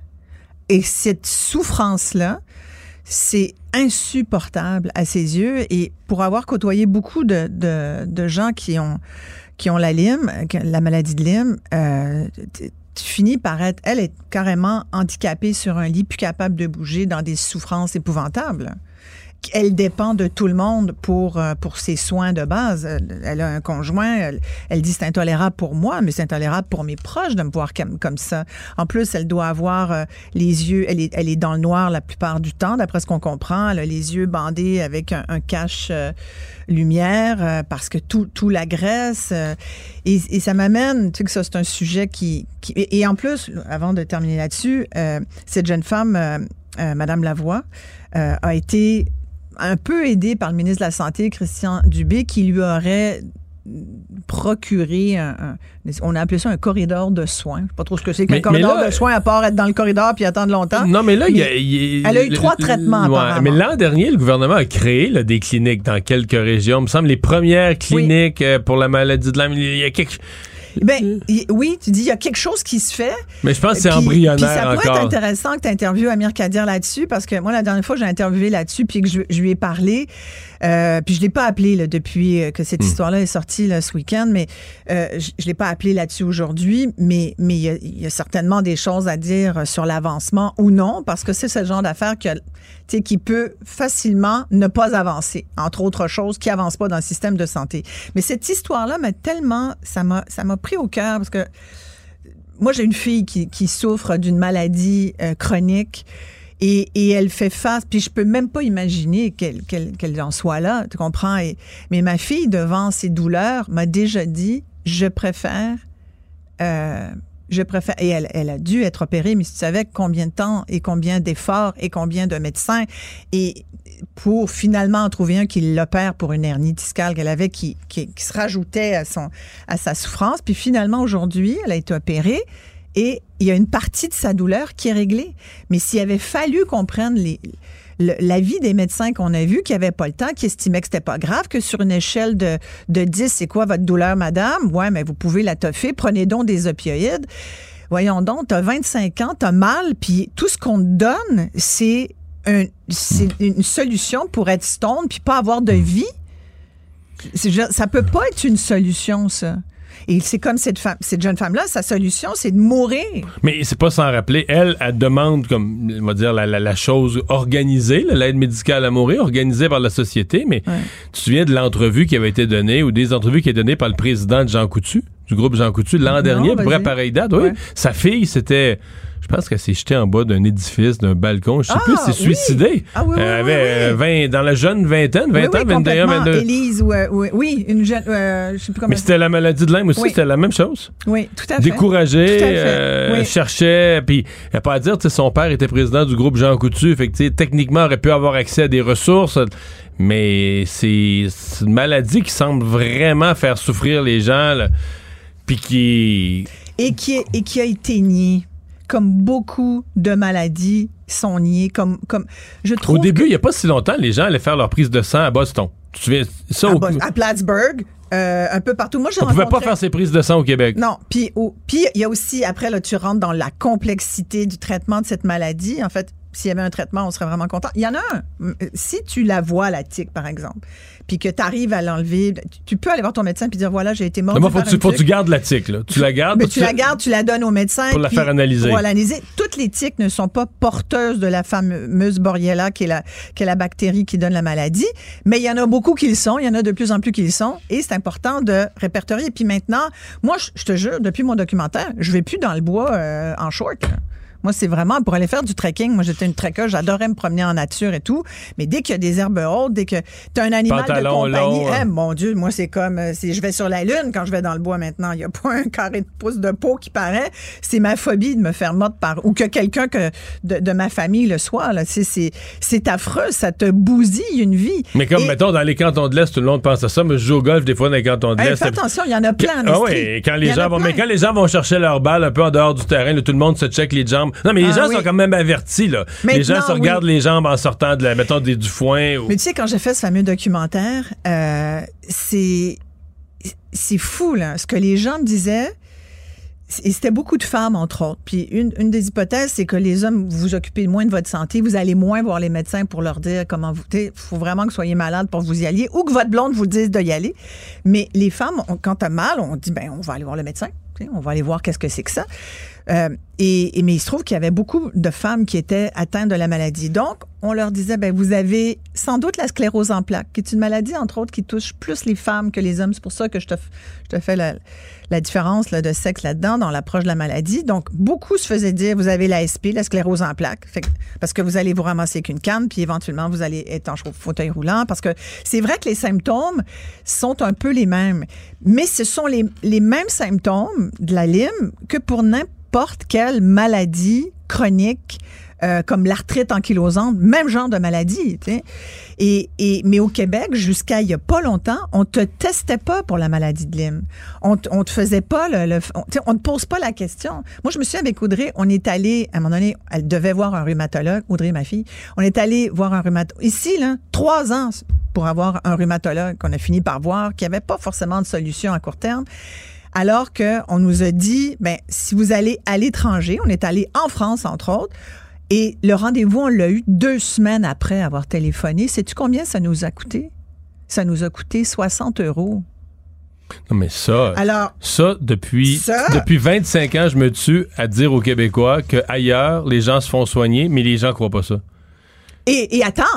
Les pas- Québécois ont pas peur- à les- soigner à quel, à, à quel prix? Pas, pas. C'était pas 600 euros. J'ai dit 60 euros. Et une des pr- premières questions qu'elle s'est fait poser, avez-vous été testé pour la maladie de Lyme? Jamais tu te fais poser cette question-là ici. Ou en tout cas, faut vraiment que ton médecin soit allumé ou euh, élu là-dessus, tu comprends? Et moi, en fin de semaine, quand je lisais l'article de Michel Girard sur la charge fiscale écrasante des contribuables d'ici, là, ça a le don de me pomper, Mario, parce que là, je me dis, tu sais, on se compare tout le Mais temps à Michel, il, il était contre les baisses d'impôts quatre jours avant. En tout cas, regarde, oui. mais en tout cas, sur la charge fiscale, D'après moi, il m'a entendu réfléchir durant la semaine. c'est fort possible, mais sur. Puis c'est une très mauvaise idée. Ouais, mais enfin, sur la charge fiscale, Ouais. pas moi, pas sur les, les- La charge fiscale des Québécois, ça, c'est documenté. Ce sont des faits. Et quand tu regardes en Ontario, puisqu'on se compare tout le temps, à titre de comparaison, je le cite, la charge fiscale provinciale des Ontariens, 17,2% de leur PIB. En Alberta, 9,1, évidemment. Moi, je connais des Québécois qui déménagent en Alberta, hein, parce qu'ils Mhm. sont à bout.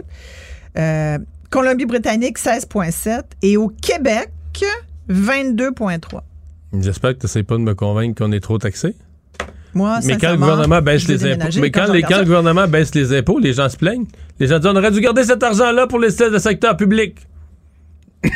Oui, non, mais je suis d'accord avec toi. ben non, mais on aime les impôts. Non, on n'aime pas les impôts. On aime, on aime l'équité au Québec. On aime des services euh, en santé, en éducation. Je pense que les Québécois aiment leurs services publics. Mais là, à un moment donné, ce qu'on a de payer, tu comprends? Mais là, là, moi te le dire, on paye, on paye comme dans un système socialiste, puis on n'a pas les services, on n'en a plus pour notre argent. C'est ça. Bottom line, c'est ça. Ouais. Alors, on fait quoi? Parce qu'en attendant, puis là, tu avais la chronique de Joseph Facal, je veux dire, juste dans le journal de Montréal, tu te pompes, là, ça te prend pas très longtemps. Tu lis une coupe d'articles économiques, puis des témoignages de gens qui font face au mur de la santé, puis tu te dis, mais, ça n'a pas d'allure. Puis on nous dit, puis tu as écrit là-dessus, ah, ça nous prend un système où le privé est très fort. Mais le privé, il vient avec des coûts, Mario, aussi. Tu as écrit là-dessus en fin de semaine? J'étais bien d'accord, OK. un système privé-public qui marcherait en équilibre, mais qui va nous coûter combien? On a juste deux bras, les deux, on les a donnés. moi, j'ai pas trois bras, là, tu sais, tu comprends? Et et, c'est ça qui a pas d'allure. Mais, mais, la conclusion qu'il faut retenir de ce que tu dis, c'est qu'il faut que les Québécois. Que ça marche pas. Ouais, mais il faut que les Québécois découvrent, pour qu'ils veuillent changer ça, faut qu'ils découvrent qu'ailleurs les gens se font soigner.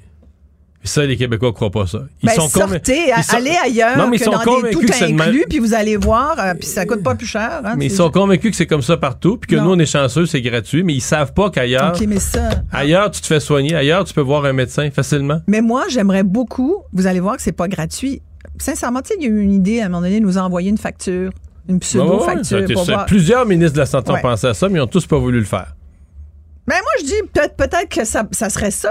Tu, sais, tu dis, il faudrait qu'on sache. Prendre conscience des coûts. Oui, prendre conscience des coûts puis dire, OK, c'est pas gratuit, mon affaire. On paye ça. De toute façon, tu sais, il y a 42% des gens qui sont qui payent pas d'impôts parce qu'ils sont soit euh, ils font pas assez d'argent, ils n'ont pas assez de revenus pour en payer, ou ils ont des crédits d'impôts toutes sortes tant mieux, le système prévoit ça. Mais il y a quand même 60 des Québécois qui en payent des impôts chers hmm. et qui devraient allumer là-dessus, hmm. puis qui devraient dire, ben là, moi, je ne veux plus payer. Je refuse de payer. on fait la grève des taxes. Les grèves sont à la mode en ce moment. Moi, je, sincèrement, je voudrais qu'on me redonne mon argent, puis je vais le gérer moi-même. Puis si je suis malade, je vais aller à l'hôpital c'est pas ce qu'on souhaite parce que ça, c'est un système comme aux États-Unis. Puis je voudrais pas que notre carte soleil soit remplacée par une carte de crédit parce qu'aux États-Unis, si t'es malade, ça hmm. peut être long, longtemps. Les États-Unis, c'est un pire. Nous autres, on a le deuxième pire système au monde. pire que nous, c'est les États-Unis. Oui, parce que tout le reste du monde, c'est mieux. Ben, en tout cas, en Europe, ils ont des systèmes de santé qui me paraissent beaucoup plus équilibrés par ah. rapport à la cotisation citoyenne. Ici, c'est de la musique. C'est devenu trop. Tu vois, des fois, on est très, très, très d'accord. Bonne journée. Il ne mord pas à l'hameçon des fausses nouvelles. Mario Dumont a de vraies bonnes sources. Alors, les enseignants de la Fédération autonome de l'enseignement, la FAE, sont toujours euh, en grève. Euh, c'est leur troisième journée qui s'achève aujourd'hui. Et euh, c'est joint au mouvement l'Association des étudiants d'étudiants de la Faculté des sciences de l'éducation, donc des futurs enseignants de l'UCAM. Lauriane Fontaine, la responsable de la recherche pour l'association, est avec nous. Bonjour, Madame Fontaine. Bonjour, ça va bien? Oui, expliquez-nous votre décision. Oui, donc en fait, c'est une décision qui a été prise en assemblée générale euh, lundi passé. Euh, donc, euh, c'est vraiment une décision qui se base sur les besoins maintenant, puis les, les, les revendications de la FAE. nous, en tant qu'étudiants étudiantes, on ressent beaucoup les pressions, puis on ressent beaucoup tout ce qui se passe dans dans le domaine de l'enseignement sur le plancher. Donc, on a vraiment décidé de venir en grève en soutien pour aussi apporter aux revendications euh, lors de cette bataille. C'est quoi pour vous la revendication clé ou les s'il y en a plus qu'une? Ben, il y en a plusieurs. Euh, si je parle au nom des étudiants et étudiantes, euh, c'est vraiment une meilleure conciliation entre famille, travail et vie personnelle, comme on a beaucoup d'étudiants qui sont parents. aussi un milieu de travail sain, un salaire pour chaque heure travaillée, puis une meilleure composition des salles de classe. Hmm. Donc, comme étudiant, vous, la, composition de la classe, euh, vous, euh, vous pensez qu'on a intégré trop euh, d'enfants en difficulté dans les classes régulières? Parce que généralement, l'UCAM nous prône l'inclusion, mais dans ce cas-ci, vous dites l'inclusion est allée trop loin? Non, je ne dirais pas jusque-là, mais je pense que des du, personnel de soutien pour justement mieux soutenir ces élèves qui sont en difficulté, pour leur offrir le meilleur enseignement possible. Je pense que c'est ça qui manque présentement Hmm. Voilà. Puis euh, comme on voit euh, maintenant, euh, justement les personnes de soutien, donc on parle peut-être plus des, des, enseignants qui sont en adaptation scolaire, ils sont manquants présentement, même dans nos dans nos dans nos programmes. Il y a un programme justement en, en adaptation qui a été fermé cette année à cause qu'il y avait manque d'inscription. Donc c'est vraiment du manque de, de relève qu'on a pris. Et là, vous comprenez, vous, vous le dites vous-même qu'on n'a pas le monde, le programme ferme parce que les jeunes s'y inscrivent pas. Euh, on demande au gouvernement euh, d'inventer des gens ou de, si on n'a pas le personnel, parce que c'est des solutions qui demandent plus de personnel, on va le prendre où? Ben moi je pense que ça commence par la valorisation de de la profession. Euh, puis ça, ça passe par les médias, ça passe par juste le discours qu'on entend par les politiciens. Puis je pense aussi que ça passe par la salarisation des stages, comme euh, nous, c'est des bacs de quatre ans.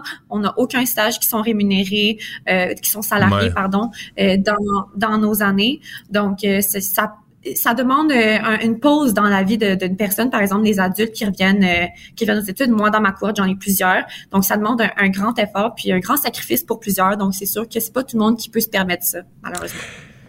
Là, euh, la FAE est en grève générale illimitée. Je comprends que vous, vous avez c'est un soutien à la FAE et vous avez voté une grève générale illimitée, donc aussi longtemps qu'eux seront en grève? Euh, oui, c'est ça euh, officiellement. Par contre, on a quand même des votes de, de reconduction.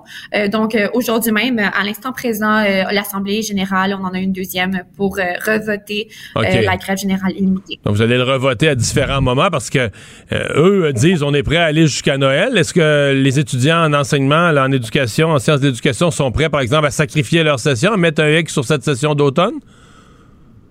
C'est pas à moi de le dire. Moi, je suis exécutante euh, à la à l'association étudiante. Moi, je je mets en place le mandat.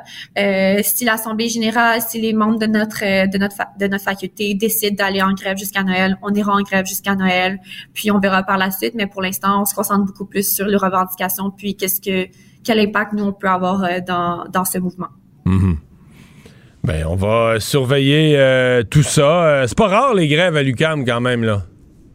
Non, non, non, vraiment pas, effectivement. Ouais. Ça, on voit UCAM puis grève dans la même phrase, là, puis on se demande si on doit lire le titre jusqu'à la fin, là, tellement c'est devenu un automatisme. Madame Fontaine, merci d'avoir été là.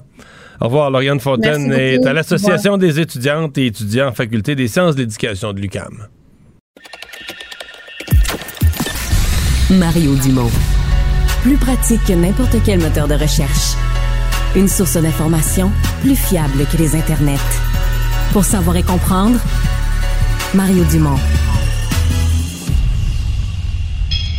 Un adolescent de 17 ans poignardé. Une autre femme assassinée. Il est visé par des allégations d'inconduite sexuelle. Les formations politiques s'arrachent le vote des familles. Comment faire fructifier votre argent sans risque? Savoir et comprendre les plus récentes nouvelles qui nous touchent. Tout savoir en 24 minutes. Avec Alexandre Morin-Villouellette et Mario Dumont. En manchette dans cet épisode, exclusion des hommes lors des élections partielles. Un ex-candidat de Québec solidaire claque la porte en colère. Meurtre à Charlebourg, un ex-motard est tué par arme à feu. Ça brasse dans le crime organisé au Québec. Des milliards sont donnés chaque année depuis 1995 pour l'anglais au Québec, une situation dénoncée par le ministre de la francophonie Jean-François Roberge. Et en Israël, Elon Musk visite le premier ministre Netanyahou sur fond de commentaires antisémitistes sur son site. Tout savoir en 24 minutes. Tout savoir en 24 minutes. Bienvenue à Tout savoir en 24 minutes. Bonjour Mario. Bonjour. C'est une nouvelle qui est tombée dans les dernières minutes alors qu'on a déjà euh, évidemment les résultats de cette euh, nouvelle candidature de court porte-parole euh, de Québec solidaire en Émilise Lessard-Terrien qui a été élue là, par quelques voix de majorité en fin de semaine. Mais c'est pas la seule chose, Mario, qui s'est décidée lors de cet événement-là. Il y a eu une résolution controversée, mettons. Oui, résolution controversée qui avait déjà été, disons, flottée lorsqu'il y a eu eu la partielle dans Jean Talon, à Québec. On avait dit vouloir favoriser de beaucoup une candidature féminine, alors qu'à ce moment-là, ben, il y avait une candidature masculine qui primait celle d'Olivier Bolduc, qui s'était présenté finalement et qui a gagné à l'arracher cette élection, donc contre avant l'élection La direction du parti avait demandé aux membres de voter contre lui, de choisir une femme. Il y avait vraiment eu un mouvement des, des de l'establishment du parti contre lui. Et là, on a décidé... Lui, c'était toujours défendu en disant, mais écoute, moi, euh, c'est pas de ma faute, là. Je veux dire, moi, je suis dans Jean Talon. Euh, le député qui démissionne, c'est la députée de Jean Talon. Ça aurait pu être un autre député de la CAQ, là, c'est la députée de Jean Talon. C'est le comté que j'ai travaillé. C'est le comté pour lequel j'ai bâti un programme. C'est le comté où j'ai recruté des membres. C'est le comté où j'ai monté une équipe. Mais ben, c'est le comté où je vais me représenter. Là. Lui, c'était comme entêté à dire, vous va pas me tasser, là. C'est moi qui ai fait tout le travail. C'est moi qui étais là à la dernière élection. Et là, on a décidé d'en chasser, ben, dans les règlements de Québec solidaire, une mesure qui est supposément temporaire, même s'il n'y a pas de date d'échéance directe. Pour les élections partielles de, qui viennent. Pour les élections partielles qui s'en viennent. il n'y en a pas de prévu. Il n'y a, aucun démissionnaire présentement, mais toute élection partielle qui arriverait dans la prochaine année. Ça devrait être des candidatures féminines exclusivement. Et ce c'est ce qui a poussé Olivier Bolduc, justement, qui n'a pas triomphé dans Jean Talon, on se comprend bien, c'est le Parti québécois qui l'a emporté, mais à dire aujourd'hui à nos collègues du Journal de Montréal, mais que c'est terminé pour lui les candidatures chez Québec solidaire et qu'il a même envoyer un courriel pour faire annuler sa carte de membre. Ni plus ni moins que l'équivalent symbolique de déchirer sa carte de membre. Lui qui se dit écœuré de cette nouvelle décision là, prise par Québec solidaire en fin de semaine. Mais indirectement, on pourrait quasiment dire que c'est une décision qui a été prise à cause de lui. C'est vraiment sa situation personnelle. C'est comme si, dans le fond, la direction du parti avait poussé sur une candidature féminine.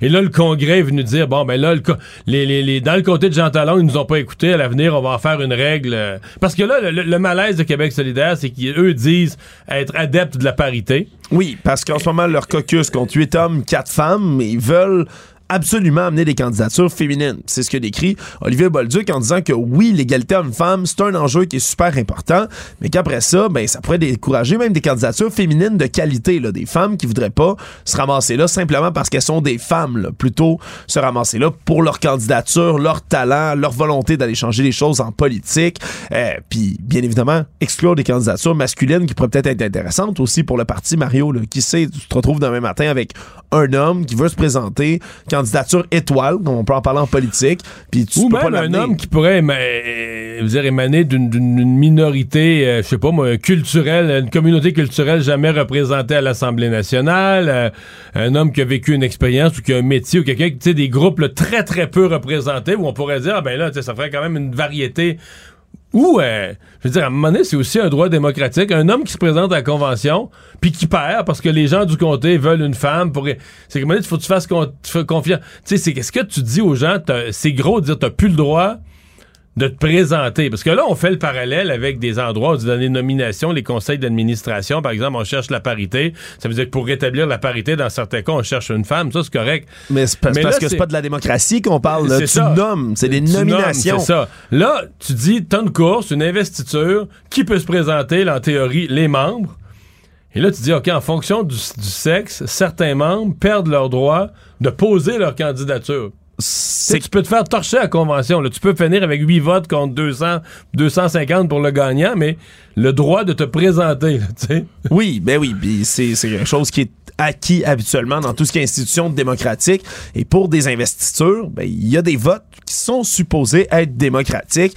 Et d'ailleurs, ben, ce que M. Baduc dénonce aussi, c'est pour lui, selon lui, c'est pas l'enjeu prioritaire de l'heure au Québec, là, tout ça. Lui dit, dans les yeux des Québécois, c'est la hausse du coût de la vie, c'est la difficulté à avoir un médecin, à se faire soigner, par exemple. Et lui décrit ça, ça devient comme un fétiche, selon lui, l'importance qu'on accorde Je pense que ce, ce qu'il décrit, c'est le mot patriarcat, parce que dans le vocabulaire des gens de gauche assez radical, là, tout ça, c'est qu'ils combattent le patriarcat. là, il y en a qui disaient que le patriarcat avait pris le contrôle de Québec solidaire, puis ouais. qui me paraissait gros, limite grotesque, là, tu sais. Oui, un concept qui attire personne, selon Olivier Bolduc, en disant que faut si on veut gagner du côté du Québec solidaire, arrêter de parler de concepts obscurs et insaisissables. C'est vraiment deux hmm. mots qu'ils utilisent pour le décrire parce que oui, le patriarcat, on comprend le concept général, mais en vrai, quand tu veux combattre le patriarcat, c'est quoi le plan? Non, qu'est-ce, pas sûr que si tu sondais les Québécois sur leurs 10 priorités, euh, combattre le patriarcat, même chez les femmes,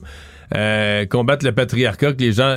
Puis combattre le patriarcat, est-ce que vraiment dans Québec solidaire, est-ce que quelqu'un pense sérieusement que Manon Massé, que Gabriel Nadeau-Dubois. C'est du monde sexiste. C'est du monde sexiste qui veulent exclure des femmes? Voyons, c'est arrivé de même. Parce que dans la dernière élection générale, il y a plein de femmes qui ont perdu des élections serrées. Là, dans Saint-François, il avait présenté Mélissa Généreux. Mais, à un moment tu présentes des gens, tu sais pas qui va gagner les comtés ou perdre, ou tu sais. Oui, ça, ça veut pas dire qu'il y a des gens plus sexistes que d'autres ou qu'on favorise pas les femmes. Euh, mais là, euh, c'est sûr que ça change la donne parce que c'était apparu comme une décision bah, un peu bizarre. Tout, avait bien été au Congrès. Mais là, la démission, quand même, d'une figure importante du parti, sur la base, ça vient, euh, à mon avis, assombrir un peu la, fin du Congrès.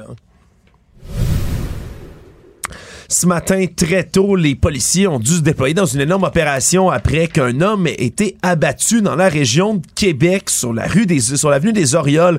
Michel Dunne-Guérin, qui est l'ancien chef du défunt club de motards Les Mercenaires, un club qui est associé aux Hells Angels, qui a été abattu devant sa résidence. Lui qui a été transporté à l'hôpital au départ pour plusieurs blessures euh, par arme à feu et qui est finalement décédé dans les heures qui ont suivi. Ça vient du septième meurtre sur le territoire de la ville de Québec, mais surtout, surtout pour les experts en affaires policières, Mario, mais c'est vraiment un tournant dans le milieu des stupéfiants au Québec. Parce que là, la semaine passée, c'est Woolley qui, était vu, qui était vu comme euh, une espèce de pilier de gangs de rue, de lien entre les gangs de rue et les Hells pour la région de Montréal. Et là, c'est dans la région de Québec maintenant que ça se fait. Puis selon nos collègues du bureau d'enquête, selon les experts également en affaires policières qui ont consulté, ben c'est vraiment là le nombre d'événements violents depuis le mois de septembre dernier qui se multiplient sur le territoire québécois ça résulte d'un conflit entre les gangs de rue, Hells Angels et tout ça qui sont implantés depuis longtemps et des nouveaux trafiquants indépendants dans le milieu des stupéfiants, des drogues qui se vendent au Québec, qui eux, ben, doivent payer l'espèce de taxe de 10% aux Hells Angels. Comme dans, le les milieux interlopes, on doit cette redevance-là pour se promener puis pour vendre sur le territoire des, des moteurs criminalisés. Et là, ben, semble-t-il qu'on ne veut plus ou qu'on veut moins payer du côté des trafiquants indépendants puis qu'on décide de se venger contre des figures importantes. Et c'est ce qu'était Michel Dunguerin, qui lui, entre autres, ben, récupérait là, la cote, comme on dit en anglais ou sur le terrain, la cote qu'on doit aux Hells Angels et qui, après ça, repassait ça dans ses, euh, dans ses entreprises à lui. Lui qui avait plusieurs commerces légaux là, dans l'économie légale. Moi, il avait même été mêlé, je pense, à un gym qui se battait contre les mesures sanitaires là, durant la pandémie. Exactement. Et donc, ben voilà, le, le voilà désormais décédé. Puis ça démontre que l'intensification cette violence-là. Oui, par arme à feu, généralement au Québec, ça a augmenté, dans la région de Montréal particulièrement aussi. Mais, là, il y a une série de règlements de compte là, qui sont assez, assez visibles. Oui, puis selon les experts, ça se pourrait que ça continue de brasser là, dans les prochaines semaines et les prochains mois. Tout savoir en 24 minutes.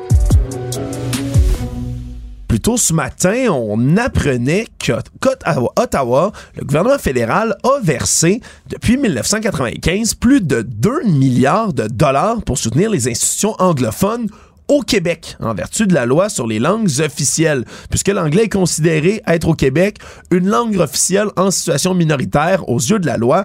Ben depuis ce temps-là, c'est la même chose que pour le français à l'extérieur du Québec, par exemple au pays, ben on finance à gros coups d'argent ben, des institutions anglophones. C'est entre autres comme ça que plus de 800 millions de dollars ont été distribués dans les cinq dans les cinq années, là, par exemple, vont être distribués pour les cinq prochaines années. On parle de 137 nouveaux projets pour soutenir la communauté anglophone au Québec, entre autres les universités McGill et Concordia, qui ont été financées à grands coups, même si on s'entend, c'est pas des institutions qui ont des difficultés financières dans règle Mais générale. en fait, euh, c'est vraiment euh, le problème traditionnel de la loi sur les langues officielles. La loi, dans les dix provinces, aide, supporte les communautés de langue minoritaire.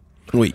On comprend que pour le français, à part peut-être au Nouveau-Brunswick où il y a une masse critique de francophones, dans les autres provinces, le français sont des petites communautés francophones qui ont, écoute, qui vivent, qui survivent avec l'aide du fédéral, qui, qui vivotent avec l'aide du fédéral tant bien que mal. Est-ce que l'anglais survit avec l'aide du fédéral au Québec? Mais ben, c'est ça. Est-ce qu'on peut faire une comparaison? Parce que dans le fond, l'anglais au Montréal, mais d'abord, il y en a beaucoup. Deux euh, sont loin d'être pauvres. Trois, c'est la langue majoritaire du pays, du Canada. Quatre, c'est la langue majoritaire du continent.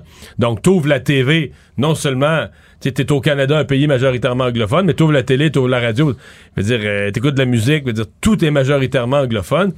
Alors, je pense aux écoles, parce que les écoles anglophones, une école, mettons, ordinaire anglophone, ben, est autant financé qu'une école francophone. Le, ministère de l'Éducation du Québec n'a pas de discrimination selon la langue. C'est tel montant par tête de pipe. Sauf que là, l'aide du fédéral vient enrichir. Les écoles anglophones ont plus d'argent que les écoles francophones. Bon, le chiffre, le Bloc a fait quand même un travail assez marketing en disant 2 milliards, mais c'est sûr quand même plus que 25 ans. C'est sûr quasiment 27 ans. On s'entend. Fait que c'est ça. Fait que quand tu le ramènes par année, ça fait quoi, 64 euh, millions, 70 millions c'est pas si gigantesque. C'est beaucoup d'argent. C'est pas justifiable, mais c'est. Le montant est grossi par la, longueur de la période étudiée. Oui. Mais quand même. Mais ce qui est le plus inquiétant, c'est que pour l'avenir, la nouvelle loi sur les langues officielles du gouvernement fédéral devait corriger ça. Devait dire on ne traitera plus la minorité anglophone. Tu sais, au Québec, là, c'est plus le français qui est en danger que l'anglais, même si c'est la langue majoritaire au Québec. Et dans le fond, ce que le document du blog vient nous dire, ben non, ce qui est prévu dans les prochaines années, c'est 800 millions pour les cinq prochaines. C'est ça. Il continue avec la même méthode, nous disant donc que la nouvelle loi est différente sur papier, mais pas d'insigne de pièce. Et ça fait réagir, bien sûr, le ministre de la langue française du Québec, Jean-François Roberge, qui a qualifié ça d'absurde, ces montants qui sont donnés par le gouvernement fédéral. Lui qui parle, euh, mais qui dit quand même que ses conversations avec ses homologues au fédéral leur font prendre conscience que le français, bien que majoritaire, que minoritaire, est menacé ici au Québec. Il parle quand même, là, lui dit qu'il y a des discussions pour une nouvelle entente bilatérale qui pourrait se faire entre le gouvernement du Québec pour qu'il y ait une bonne partie de ces, euh, ces financements-là qui soient dirigés pour la francisation, entre autres. Quelque chose qui avait été réclamé aussi par le Bloc québécois plus tôt aujourd'hui. Donc, euh, on verra ce qui, ce qui adviendra dans les prochaines années, mais c'est sûr que c'était toute une trouvaille ce matin du Bloc québécois.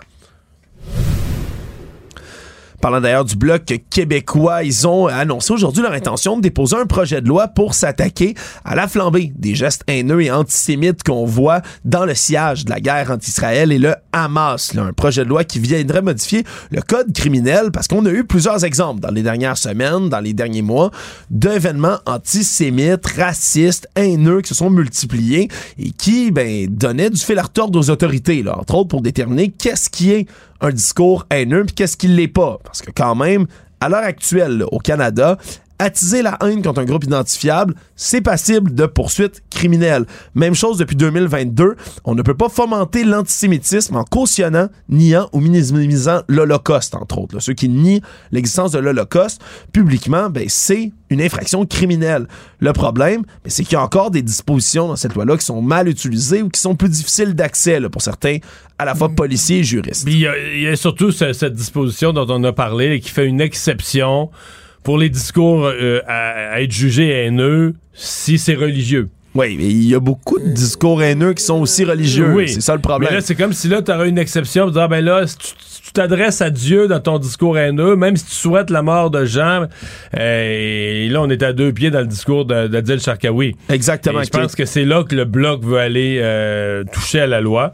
Donc, ça lance ça. Je pense que œuvre utile du bloc québécois. On va voir les textes de tout ça, puis les, les débats que ça lance, mais il me paraît se faire œuvre utile. Oui, puis ça tombe au même moment aujourd'hui où le chef de police de la ville de Montréal du SPVM, Fadi Daguerre, a fait une sortie là, pour parler, selon lui, ben, d'une situation là, qui a rarement été aussi intense au niveau de l'antisémitisme, justement, à Montréal. Les tensions au sein des communautés juives et musulmanes de la métropole sont excessivement exacerbées. Lui qui sent beaucoup, beaucoup de stress. Mais il y a encore eu un cocktail Molotov cette nuit. Oui, sur une association juive. Ça. Exactement. Encore une fois, une attaque. Et Fadi Dagan en profite pour expliquer aussi que c'est quelque chose qui sollicite énormément les policiers. On a peut-être tendance à l'oublier, mais c'est à date, là, 1,7 million de dollars qui ont été investis depuis le 7 octobre dernier, donc depuis le déclenchement des hostilités à nouveau, en temps supplémentaire. 1,7 million en temps supplémentaire. Des policiers des effectifs qui sont extrêmement fatigués, comme le décrit Fadi Daga, mais il n'a pas l'intention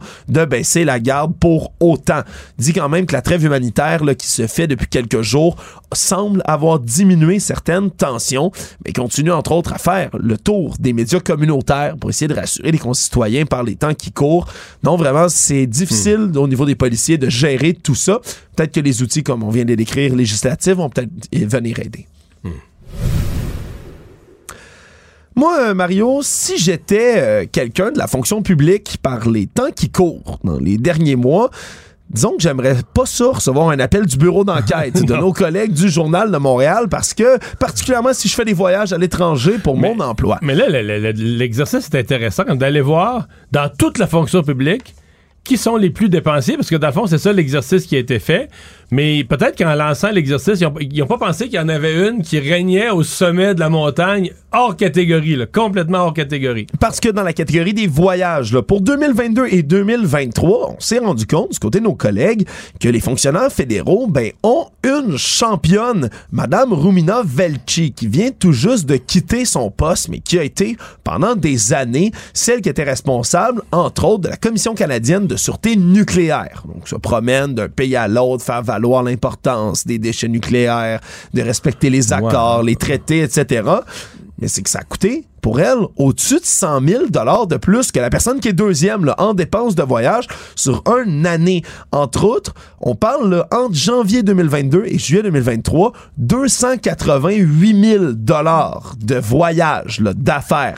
On parle l'an dernier seulement 6 voyages aux États-Unis, 3 en Autriche, 2 au Japon, Vancouver, Paris, Madrid, où elle s'est promenée. C'est une centaine de nuits à l'hôtel. Et le plus bel hôtel au Wyoming, à Jackson au Wyoming. 1000 dollars par nuit dans un luxueux hôtel. Tu vu les images? Il est magnifique, l'hôtel, d'incroyable. Ça, donnait une espèce de lodge à l'américaine. Euh. Ouais, ça donnait le goût de voyager, honnêtement. Juste en mode pente de ski, en plus. Oui, mais en fait, c'est il y, a plusieurs questions. Moi, d'abord, je suis toujours renversé qu'il n'y ait pas d'une façon un peu plus précise des rapports de mission. C'est-à-dire que quand le journaliste tombe sur, mettons, euh, bon, trois nuitées au Japon, peut-être tatata, puis des repas, on comprend qu'il y a eu un voyage au Japon. Mais là, ça, c'est juste des factures. Mais est-ce que ça devrait pas être inclus dans Qu'est-ce qu'il y avait au Japon? Une rencontre, sommet, congrès, euh, l'horaire du congrès, donc tel, tel, tel atelier, que la, personne qui était là a participé aux ateliers, était conférencière, a juste assisté. Qui on a rencontré, quels accords ont été passés? Oui, l'utilité, qu'est-ce qu'on a... Il me semble qu'il y a une notion de, au moins on aurait, qu'est-ce qu'elle faisait là, parce que là, on est dans des endroits. D'abord, a beaucoup de cas, on n'est pas dans des hôtels que j'appellerais les standards de, l'hôtel de business, l'hôtel d'affaires où tu sais un lit, un petit bureau. Euh, Puis qui peut être très propre malgré tout. toutes les chaînes qu'on connaît, j'en nommerai pas, mais les Hilton, les, les, là, t'as l'impression que t'es dans du haut de gamme, l'hôtel voyage de luxe, euh, tu sais voyage euh, euh, haut de gamme, tu sais un hôtel qui tu payes pour des services de porteur de bagages. Ouais, ce qui est arrivé entre autres, quelqu'un qui portait ses bagages, porteur de valises. Puis après ça, ben, il y a la fréquence. Est-ce que oui, je comprends, je suis pas fou, je comprends que dans le nucléaire, la personne qui est présidente de la commission de sûreté nucléaire puisse voyager, aller à des rencontres, échanger des informations, je comprends. Mais là, tu sais que elle voyage plus que les gens dont c'est le métier de voyager. Je t'en donne deux, trois exemples. Des gens des affaires étrangères. L'advance du premier ministre. C'est la personne dont le métier, c'est toujours, toujours aller en avance où le premier ministre va aller. L'éclaireur média. L'éclaireur. Donc lui, son métier, c'est voyager. Tout le temps, tout le temps. Son... Et, lui, son billet, ben, l'entièreté de sa facture pour la même durée, c'est 167 000. Là. là, elle a dépensé deux fois plus que la personne dont son métier c'est de voyager. Lui, il n'y a pas d'autre chose. Il prépare les voyages tout le temps, tout le temps.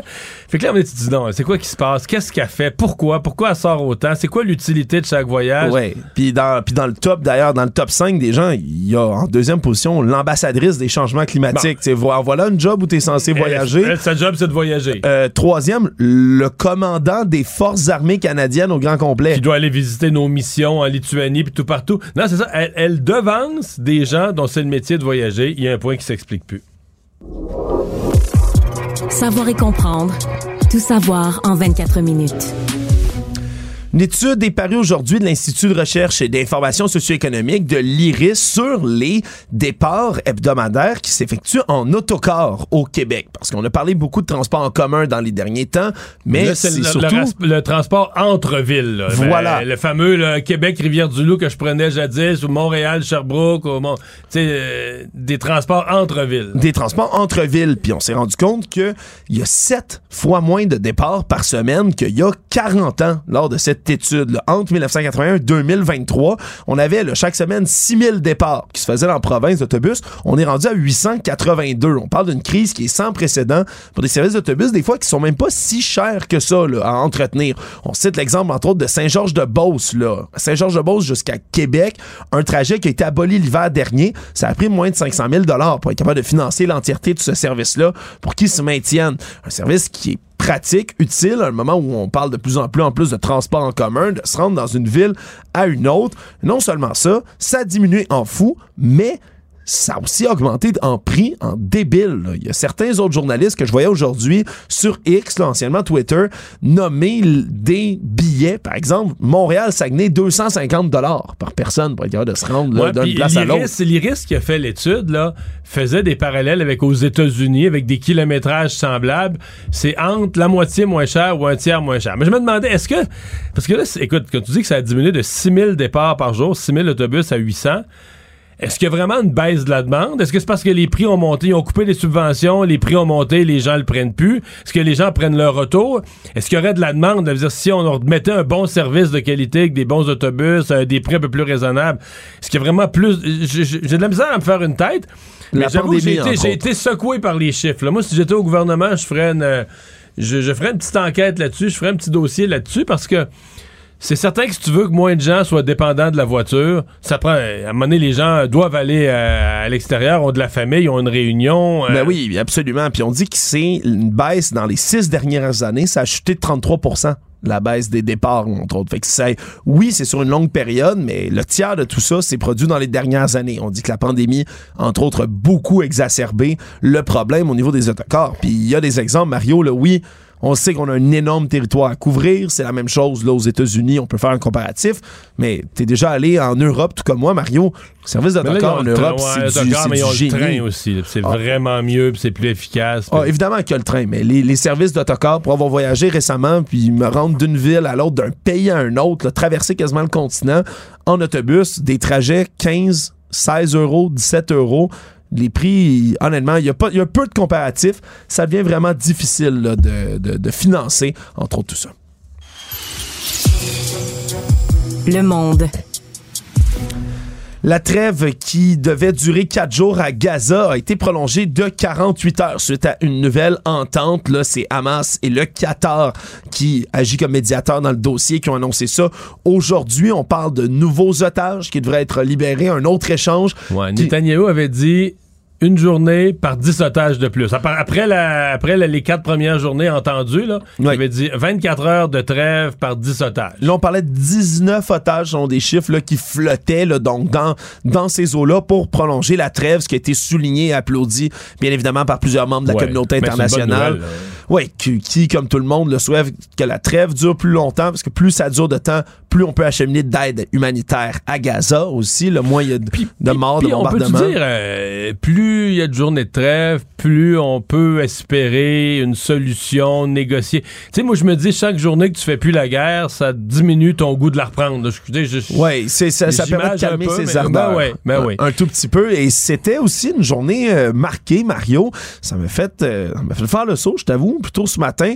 Elon Musk, qui est en visite aujourd'hui en Israël, qui visitait avec Benjamin Netanyahu, le premier ministre, les kibbutz qui ont été attaqués le 7 octobre. Lui qui était attaqué pour des propos antisémites il n'y a pas longtemps, même euh, aux États-Unis. Euh. La semaine dernière, la Maison-Blanche ont qualifié des propos absolument dégoûtants d'Elon Musk, qui reprend les théories complotistes, Mario, que moi je vois dans des groupes d'extrême droite, des groupes néo-nazis, euh, qui ont été repartagés comme quoi les Juifs auraient un complot pour trafiquer l'immigration dans tous les pays du monde pour affaiblir les majorités blanches. Bref, quelque chose d'un peu fou. Mais bon, Elon Musk était en visite, était avec M. Netanyahou. On dit justement qu'on voulait discuter avec lui du besoin d'agir pour combattre l'antisémitisme en ligne. Mais finalement, Mario, qu'est-ce qu'on découvre au travers de tout ça aussi? Mais c'est qu'il accord qui est passé entre Elon Musk et Israël, entre autres pour des services d'accès Internet par satellite Starlink dans la bande de Gaza lorsqu'on va reconstruire. Comme quoi, ben, l'argent, encore une fois, ça parle. Résumer l'actualité en 24 minutes, c'est mission accomplie. Tout savoir en 24 minutes. Un nouvel épisode chaque jour en semaine. Partagez et réécoutez sur toutes les plateformes audio. Disponible aussi en audiovisuel sur l'application Cube et le site cube.ca. Une production Cube Radio. Mario Dumont. Probablement capable de vous battre à n'importe quel jeu de société tout en débattant des enjeux de société. Émotionnel ou rationnel. En accord ou à l'opposé. Par ici, les brasseurs d'opinion et de vision. Les rencontres de l'air. Bonjour Marie. Salut Mario. On revient sur ce gros congrès de Québec euh, solidaire. D'abord pour parler de celle qui a été choisie comme euh, co-porte-parole, Émilise Lessard-Terrien. Tu nous disais la semaine passée que toi, tu les connaissais. Tu as siégé avec les trois qui étaient candidates, là. Ouais, j'ai siégé, euh, écoute, j'ai siégé euh, quatre ans avec les trois candidates. Tu sais, je te disais la semaine dernière que, euh, à moins que quelqu'un ait un analyste à une boule de cristal, c'était un peu difficile de faire des prédictions sur qui allait gagner. Il y en a beaucoup qui disaient que ça allait être Christine Labrie. Puis ça, il se fiait au fait que c'était celle qui avait le plus d'appui. Dans le caucus. au caucus, auprès des députés. Mais ça, moi, s'il y a une affaire que j'ai appris en politique, c'est que ça veut vraiment rien dire. C'est pas parce que. Ce sont les membres. Pas parce que tu as des amis dans ton caucus que les membres puis les militants pensent la même chose. Là, on a compris beaucoup de choses. Hein. C'est Rouba Gazal qui est arrivé en premier au premier tour, suivi d'Émilise Le Sartérien. Donc, ça aurait dû nous donner un indice la semaine passée quand euh, il y a, ces notes d'appel auprès des militants sont sorties puis qu'elle attaquait, Rouba Gazal attaquait dans le fond Émilise Le Sartérien. Donc, elle devait avoir un peu de pointage qui lui donnait ça. Moi, ce que ça me dit, le résultat, euh, c'est que les militants ont choisi probablement quelqu'un qui est qui est fort en gueule et qui vient des régions. C'est le choix parce que Christine Labrie, qu'on donnait un peu gagnante, tout le monde, euh, je, vais être bien honnête avec toi, en quatre ans à l'Assemblée nationale, je me rappelle d'assez peu de ses interventions, je l'ai assez peu entendue. Elle a été brièvement leader de sa formation politique ça n'a pas été un grand succès. C'est certainement une bonne personne, mais tu sais ce que je veux dire en termes de quand tu veux devenir co-porte-parole, faut quand même que tu prennes de la place aussi médiatiquement un charisme naturel, tout ça. Donc, je pense que c'est peut-être ça qui lui a nuit dans les résultats, euh, parce qu'elle a une feuille de route euh, qui est extraordinaire. Puis, entre Rouba Gazal et Émilie Le Santarien, qui sont deux filles fortes en gueule, on va le dire, deux passionnées, euh, j'aurais tendance à penser qu'ils ont peut-être penché vers Émilie Le Sartérien parce qu'elle vient des régions. Ben, c'est ça. Et c'est ce qu'elle prône beaucoup, hein, beaucoup dans tous ses discours, dans sa vie personnelle, dans son Facebook. Elle est, elle est, tu, sais, tu sens l'agricultrice en elle dans toutes ses interventions. Mais en même temps, Marie, euh, je faisais euh, la mathématique de ça, parce qu'on nous donne les pourcentages 50.3, 49.7. On nous dit qu'il y a à peu près 600 quelques délégués. C'est facile à calculer. J'ai appliqué comment tu arrives à ces pourcentages-là dans le nombre de délégués. ça donne un écart de 4 votes peut-être 5. S'il était 650, plus de délégués. Peut-être 3 aussi. Hein? Pas, euh, Mais ce que je dis, c'est que c'est.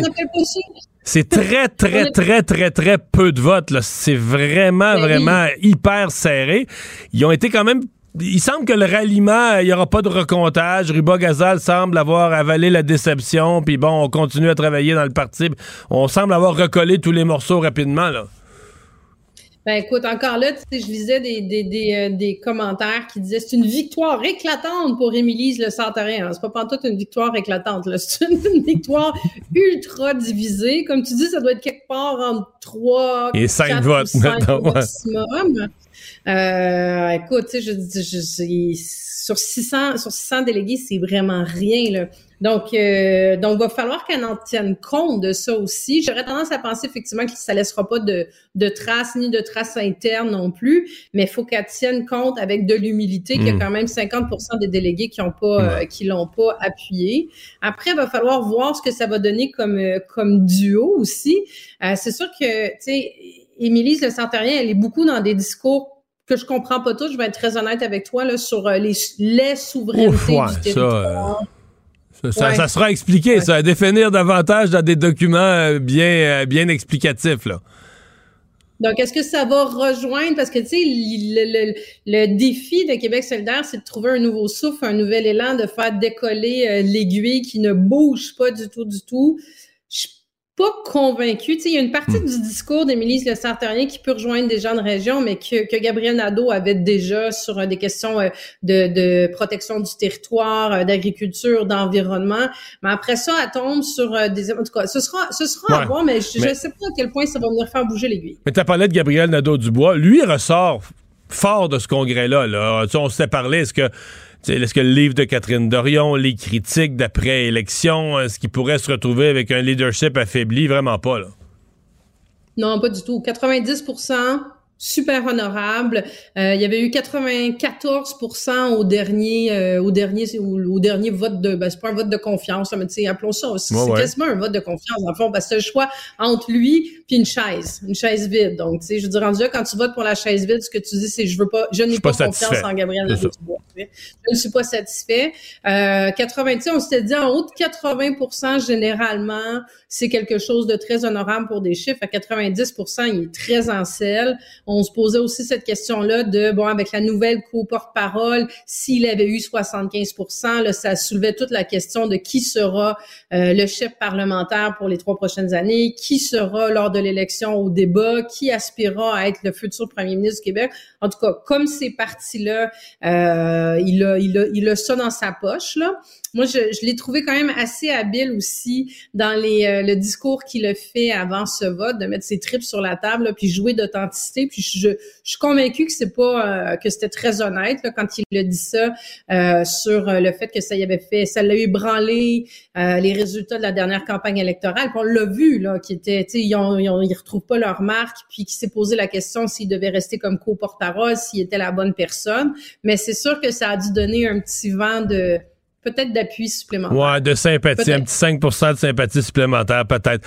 Et là, par contre, ce qui est, moi, je, ce matin, je disais, ce congrès n'est que du positif. Il y a quelque chose qui a déraillé au cours de la dernière heure.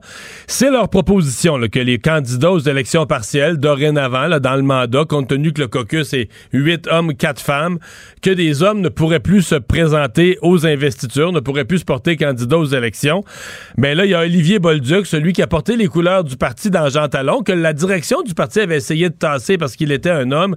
Il a déchiré sa carte de membre, a annoncé tout à l'heure qu'il avait envoyé un courriel au parti pour le dire de, le, de l'enlever des listes de membres. Ça, ça, ça finit une petite note surette pour finir le congrès. Ben, écoute, je me posais cette question et je l'ai soulevée dans mes analyses de ce matin. J'étais curieuse de voir comment Olivier Bolduc allait réagir parce que tu dis bien, il a été l'établissement a essayé de le tasser. Et c'est pas la première fois que l'établissement fait ce genre de choses-là, mais ils ont essayé de le tasser là, vraiment dans un objectif de mettre une candidature féminine. Les militants ont fait un autre choix. Les membres l'ont choisi lui.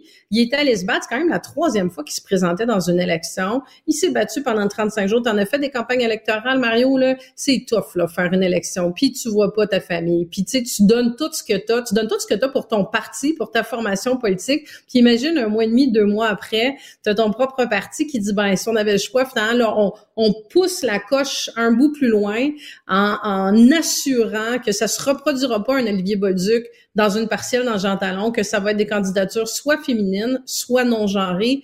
Moi, Mario, là, sais, je trouve l'objectif louable. J'en suis là, de l'équité, de la parité, de la discrimination positive bien dosée, on va se dire. Mais là, quand tu es rendu à dire j'exclus, si tu es un homme, tu ne peux pas te présenter, euh, Est-ce que ça veut dire que Québec solidaire serait favorable de faire ça, je sais pas moi, sur euh, sur des postes dans la fonction publique, sur des postes sur des conseils d'administration? Tu en as plein des endroits où tu hmm. n'as pas la parité encore, puis ils sont pas à des années de la parité dans leur caucus, ce sont pas à 10-90. Là. Donc, est-ce qu'ils seraient favorables à maintenir ce genre de principe-là dans des sociétés d'État du gouvernement? Je serais curieuse de leur poser la question, Mais... aussi. Mais tu sais, c'est parce que le cas d'Olivier Bolduc est quand même intéressant parce que tu as 125 députés, l'élection est finie, puis il en a une qui démissionne. Madame Boutin, Jean Talon. Mais ça, c'est un hasard, tu comprends? Il aurait pu avoir une démission d'une autre personne pour différentes raisons ou qui tombe malade dans un comté au Québec solidaire, présentait une femme à la dernière élection. C'est purement un hasard parce que leur nombre de candidats était paritaire. Fait que s'il y a un caquiste qui démissionne, ça a autant de chances d'être un homme et une femme. Là, ça donne dans Jean Talon, c'était Olivier Bolduc. Mais toi dans sa peau Il a, lui, il a travaillé le comté. Il a bâti un programme pour le comté. Il a monté une équipe pour le comté. Euh, il, a vendu des cartes de membres. Il a convaincu ben des gens.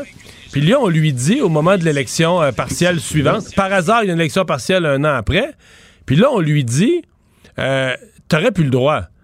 Mais là, faut, ça veut dire quoi? Ça veut dire faut que tu donnes ton homme ou femme, mais faut que toi, là, humainement, faut que tu donnes ton organisation à quelqu'un d'autre, faut que tu donnes ton programme à quelqu'un, faut que tu donnes tout ce que tu as fait à quelqu'un d'autre un an plus tard en disant, ah, moi, à cause de mon sexe, je suis devenu un exclu, je suis devenu banni. Tu sais, c'est tout un. Moi, je décroche. Je peux pas te le dire autrement. Je décroche. Je veux dire, j'aurais été dans la j'aurais voté contre. Je décroche sur ce genre de mesures-là parce que ça ouvre la porte. Tu crées un précédent pour plein d'affaires. Puis, tu sais, ce qui m'écœure là-dedans, puis que je trouve hyper hypocrite de Québec solidaire, là, c'est que c'est c'est le seul parti qui oblige un co-porte-parole ultra genré, OK? Dans n'importe quel parti au Québec, tu te présentes, tu peux être un homme, une femme. Tu peux être non-genré, tu peux être ce que tu veux, OK? C'est ouvert à tout le monde. Québec solidaire, c'est le seul que, au co-porte-parole, tu as un poste de femme, puis tu as un poste d'homme. Ils sont ultra genrés dans leur C'est vrai, hein?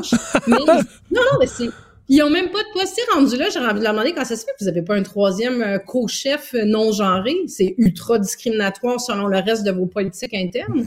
Mais ils vont aller obliger, ils vont aller exclure. Écoute, je, je trouve ça hypocrite. Je peux pas te le dire autrement. Puis je, je, ça m'écœure cette espèce d'approche-là par exclusion. Hmm. Non, mais moi, à la limite, il aurait voté une résolution pour dire, tu sais, le Congrès exprime un souhait fort que les prochaines candidatures soient des femmes. Là, tu comprends. Puis après ça, ben, si un homme décide de se présenter, c'est son droit parce que tu peux aussi te présenter un investiture pour te faire connaître. Puis garde, tu vas aller chercher 10, euh, je sais pas, il y a 300 membres qui votent, tu vas en chercher 30. Puis tu t'es présenté à l'investiture, tu as fait ton discours, tu as expliqué. mais tu sais, le droit de se présenter, c'est quelque chose de dire, t'as pu. C'est pas une préférence qui est exprimée. Ou, non, non t'as plus le droit de te présenter. T'es membre d'un parti, t'as ta carte de membre, puis t'as plus le droit de te porter candidat à un poste. En tout cas, j'ai trouvé ça assez loin. Mais bon, tu sais, évidemment, la résolution euh, avait moins de portée jusqu'au jour où un, candidat vedette là, vient euh, déchirer sa, carte de membre. Mm-hmm. On va suivre ça. On n'a pas encore la réaction du, parti ou de Gabriel Nadeau-Dubois à cette euh, démission. Ah, ben, il y a il y a une belle mêlée de presse. Demain, c'est le retour à l'Assemblée nationale du début de la session intensive, Mario. Donc, c'est sûr qu'il, d'après moi, j'ai une petite impression qu'il va être questionné là-dessus dans son point de presse demain matin. Il y a fort à parier. Hey, merci, à demain. À demain, Mario.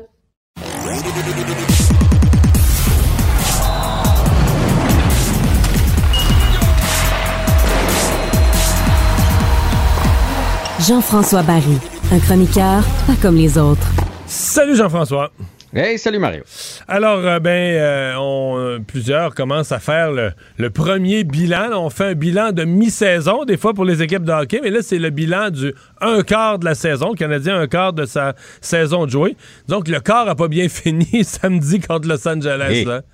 En fait, s'il y a un constat à faire, c'est un peu ça. C'est que le Canadien, quand on affronte de, bonnes équipes, des vraies bonnes, on n'est pas là encore. On n'est pas là pas du tout là les Kings, euh, les Bruins. Un lancé euh, en première période, c'était ridicule.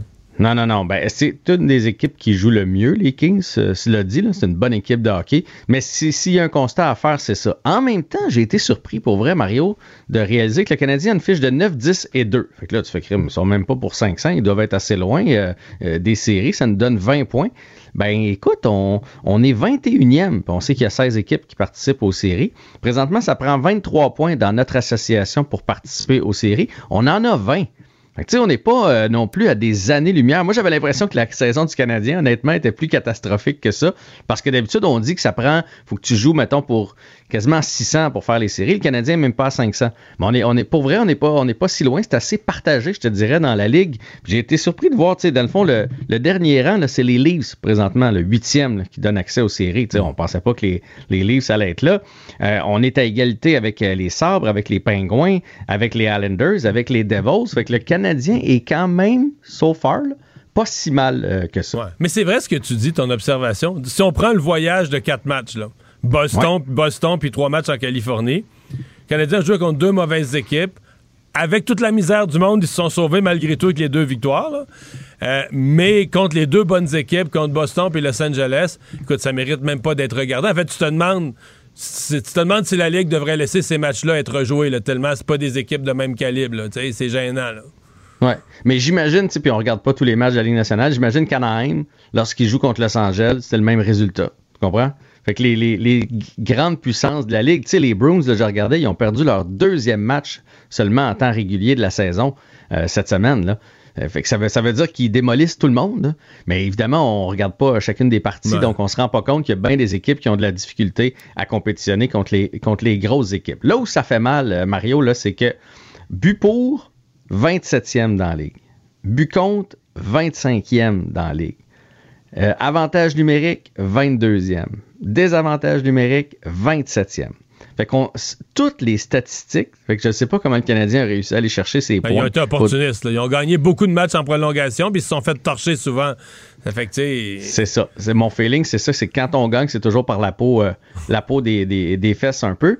Puis je sais que tu reviens toujours, ben pas toujours, mais souvent avec euh, cette statistique-là. Tu sais, quand est-ce qu'on va avoir un joueur du Canadien parmi les meilleurs marqueurs de la Ligue nationale de hockey? Ben c'est pas encore le cas. C'est Nick Suzuki et Cole Caulfield qui euh, revendiquent 17 points en 21 matchs, sont 76e dans la Ligue nationale de hockey. Ça, veut dire qu'on a personne dans les 75 premiers marqueurs de la Ligue. C'est pas. Euh, mais mettons, Connor Bedard, Connor Bedard, tu vas dire que j'en prends, mais il est quand même jeune, il arrive à 18 ans, là, puis il est déjà. Euh, dire, le Canadien n'aurait jamais un marqueur comme lui.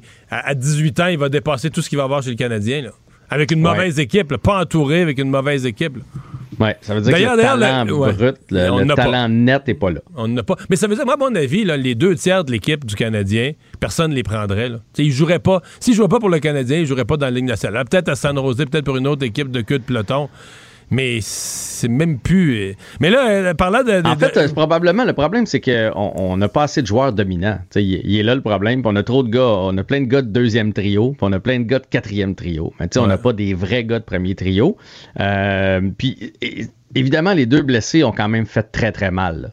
Euh, il y en a eu d'autres blessés, là, mais les deux blessés majeurs, là, je veux dire, on a perdu Savard pour pratiquement le quart de cette saison-là. Là, mm. Il a joué euh, huit matchs, je pense, en début d'année, donc on l'a perdu pour les autres après. Puis Kirby Doc. Veut, veut pas, ça change quand même le portrait de l'équipe du Canadien de Montréal. Si jamais il était là, probablement qu'on les a les deux, trois points de plus, puis que présentement, on se, bat, on se bataille pour une place en série.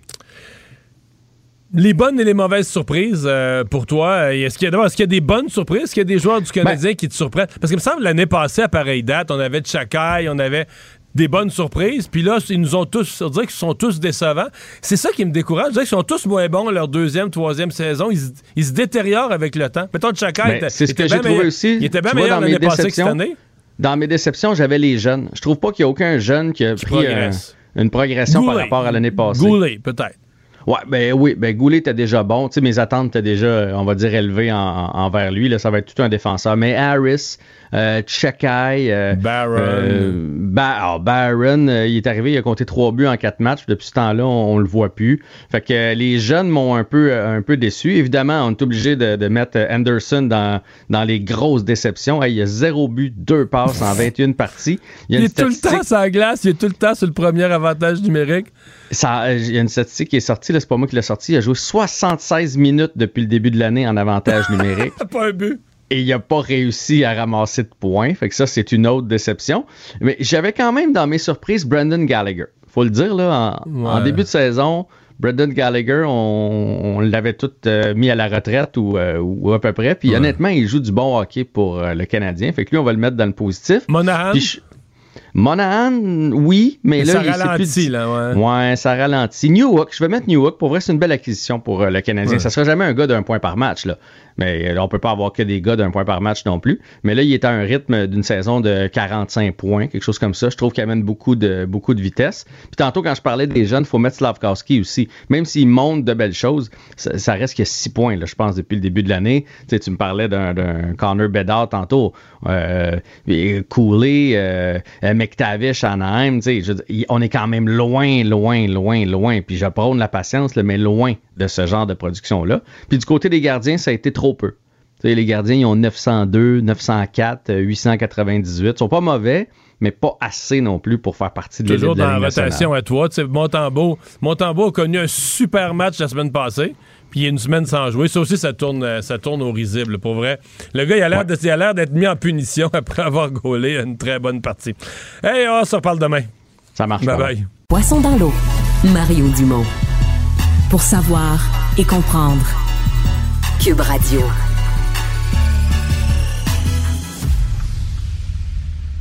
Cube Radio. Une radio pas comme les autres. Cube Radio. Cube Radio.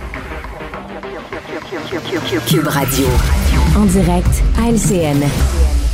On se rappelle hein, de ce discours du controversé imam Adil Sharkawi. C'est le 28 octobre dernier à Montréal. On connaît ce personnage polarisant là, dans, une manifestation en appui aux Palestiniens. Vous voyez les images. Il a parlé d'exterminer les ennemis du peuple de Gaza, notamment. Plusieurs ont dénoncé une véritable incitation à la haine. Le premier ministre a demandé aux policiers de faire leur travail. La GRC a demandé à poursuivre le travail euh, du SPVM. Notre jeu des analystes commence là-dessus. Bonsoir à vous trois. Bonsoir, Sophie. Bonsoir. Emmanuel, donc il y a du neuf dans ce dossier-là. Le Bloc québécois va déposer un projet de loi pour modifier les dispositions du Code criminel concernant le discours haineux. Oui, justement, ce que propose de faire le chef du Bloc québécois, Yves-François Blanchet, demain, c'est de refermer l'échappatoire qui mhm. existe actuellement dans le Code criminel et qui permet à quelqu'un comme Adil Sharkawi d'invoquer la liberté de religion comme prétexte pour ne pas être accusé de discours haineux ou comme défense si jamais il l'était. Pourquoi? Parce que l'article du Code criminel dit que quelqu'un qui exprime une opinion sur un sujet religieux ou sur un texte religieux et qui croit que c'est vrai dans le fond de ses croyances, bien, cette personne-là ne peut pas être accusée. Mhm. Or, selon plusieurs, c'est ce qui excuse et c'est ce qui explique justement des dérives comme celles qu'on a vues euh, de la part de M. Charkaoui. Euh, comment tu vois cette stratégie du Bloc, Mario? Bien, d'abord, je vais commencer par dire que cet article, moi, je l'ai appris avec euh, étonnement, pour prendre le moindre mot, là. Avec énormément mhm. d'étonnement. Quand on a analysé l'affaire Sharkawi, je ne pouvais pas imaginer qu'il y avait ça, que dans le, paragraphe de notre code criminel au Canada sur le discours haineux, il y avait un ajout de paragraphe pour faire une espèce là, de, de, de c'est moins grave là, si c'est une espèce d'exception ou en tout cas d'amoindrissement de la gravité si c'est en fonction de critères religieux. Et je trouve que le bloc fait, certainement œuvre utile en la matière, mais en même temps, c'est tout un test parce qu'il faut comprendre à quel point c'est la vision du mhm. Canada, la, vision du Canada de mhm. Trudeau, le père et des suites, là, que d'introduire la, la, défense religieuse. Donc c'est profondément idéologique ce sur quoi le bloc va mettre le doigt. Là. Oui. Et, Paul, on s'attend à ce que le gouvernement soumette au vote le projet de loi. Oui, parce que c'est un projet de loi privé, comme le disait euh, Emmanuel. Donc, euh, euh, le gouvernement aura une décision à, prendre là-dessus. Mais pour bien comprendre un peu ce qui s'est passé, rappelons-nous, là, lors de ce discours, en fait, Charkaoui, l'imam autoproclamé, a prononcé deux discours, un en français et un autre en arabe. Et c'est lorsqu'il parle euh, en arabe, c'est là où ça pose problème. Rappelons-nous ce qu'il a dit. Allah, charge-toi des agresseurs sionistes, charge-toi des ennemis du peuple de Gaza. Allah, recense-les tous, puis extermine-les et n'épargne aucun d'entre eux. Ça, puis un appel direct au génocide, évidemment, Mario le soulignait, c'est, l'évidence même. Mm. Charkaoui, qui n'est pas dénué euh, d'intelligence euh, tactique, dit attention, je ne faisais qu'une prière, je, je priais mon Dieu. Et là, connaissez-vous un Dieu, quel qu'il soit, qui est, qui est prêt à exterminer un peuple au complet? Alors lui, il veut profiter de la, brèche dans le code criminel, évidemment, et que, tente de refermer euh, le bloc québécois. Moi aussi, j'ai hâte de voir la réaction des autres partis politiques. connaît son code, c'est sûr. Oui, ce qui est surprenant, c'est le silence du gouvernement sur cette espèce d'élément du code criminel. Il n'y a aucun ministre, le ministre de la, de la Justice n'a certainement pas dit, ah oui, à la lumière de ce que M. Charkaoui, il faudrait le revoir, pourquoi? Parce que depuis le début de ce conflit-là, dès qu'on parle de discours haineux, M. Trudeau fait comme une équivalence mhm.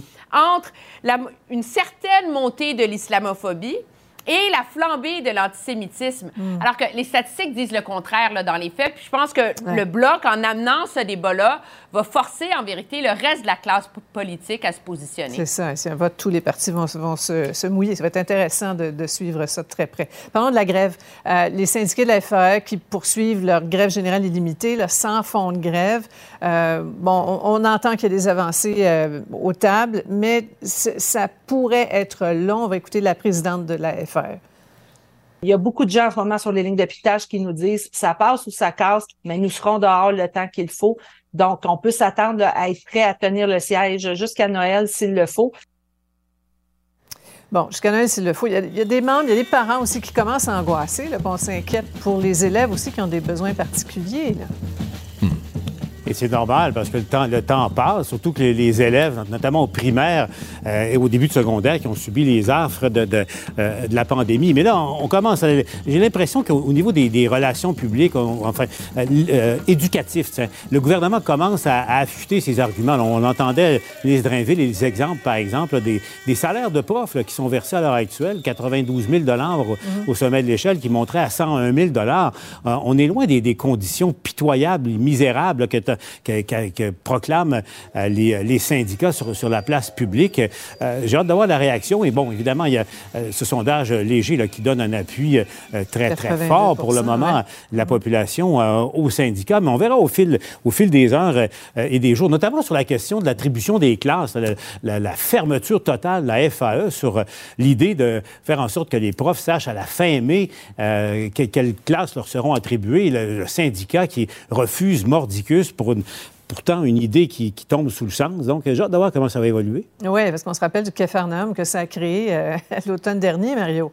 Oui, absolument. Mais c'est un bel exemple, ça. La question de la formation des groupes, la FAE dit, ben, on n'est pas mhm. contre, là, complètement. C'est que c'est pas faisable. Le gouvernement comprend pas comment ça se forme les groupes. C'est une affaire qui se négocie à l'échelle locale.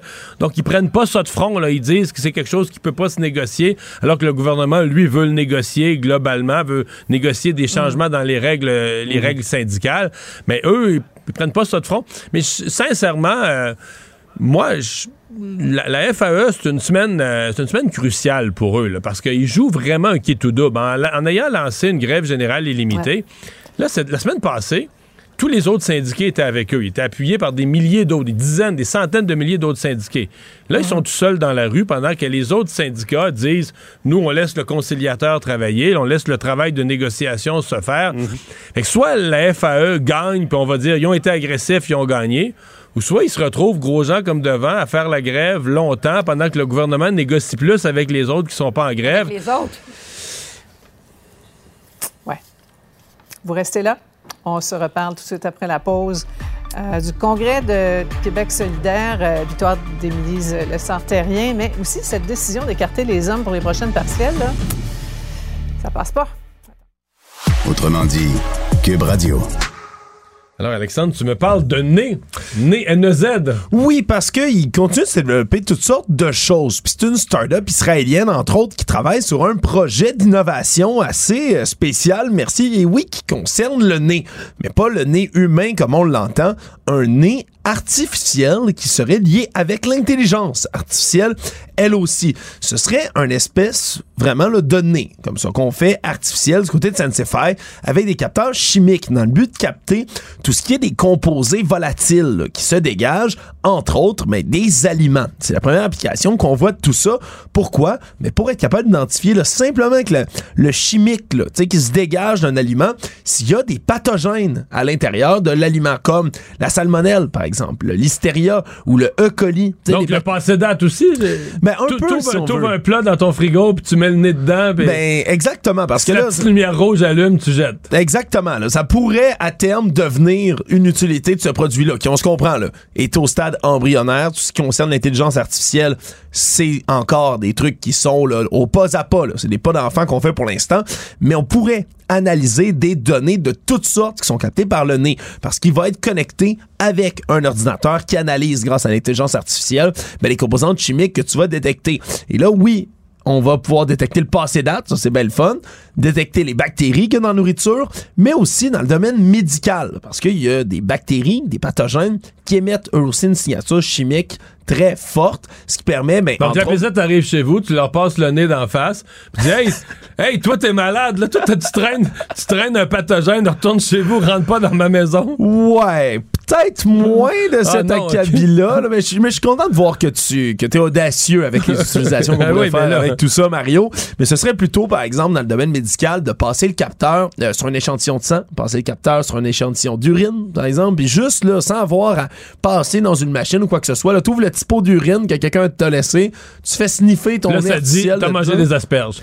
Ben là, ça, je pense que moi, mon nez pourrait le détecter. Ça, Marion, on n'aurait pas besoin du nez artificiel, mais c'est le genre, effectivement, d'application qu'on pourrait mettre autour de tout ça. On pourrait traiter ben, des infections plus rapidement, avoir des résultats de tests plus rapides aussi, là, qui se détecteraient rapidement, rapidement.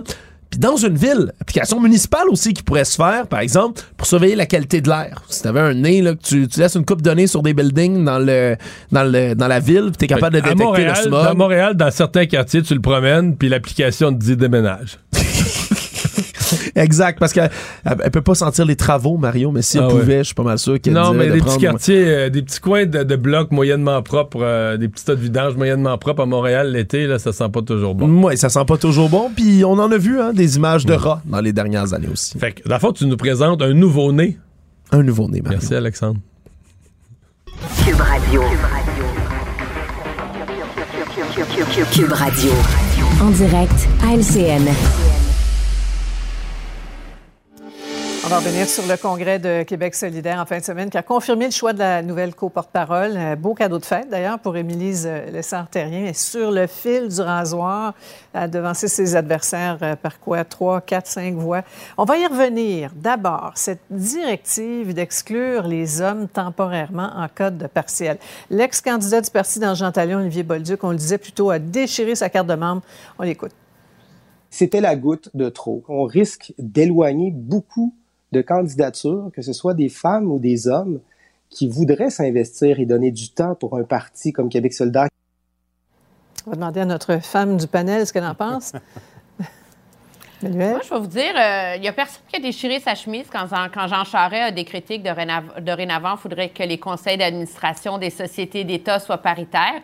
Dans les faits, qu'est-ce que ça voulait dire? Qu'il y avait plein de personnes du monde des affaires qui méritaient, des hommes super talentueux, d'être nommés sur des conseils d'administration Mm. et qui ne l'ont pas été parce qu'ils étaient des hommes.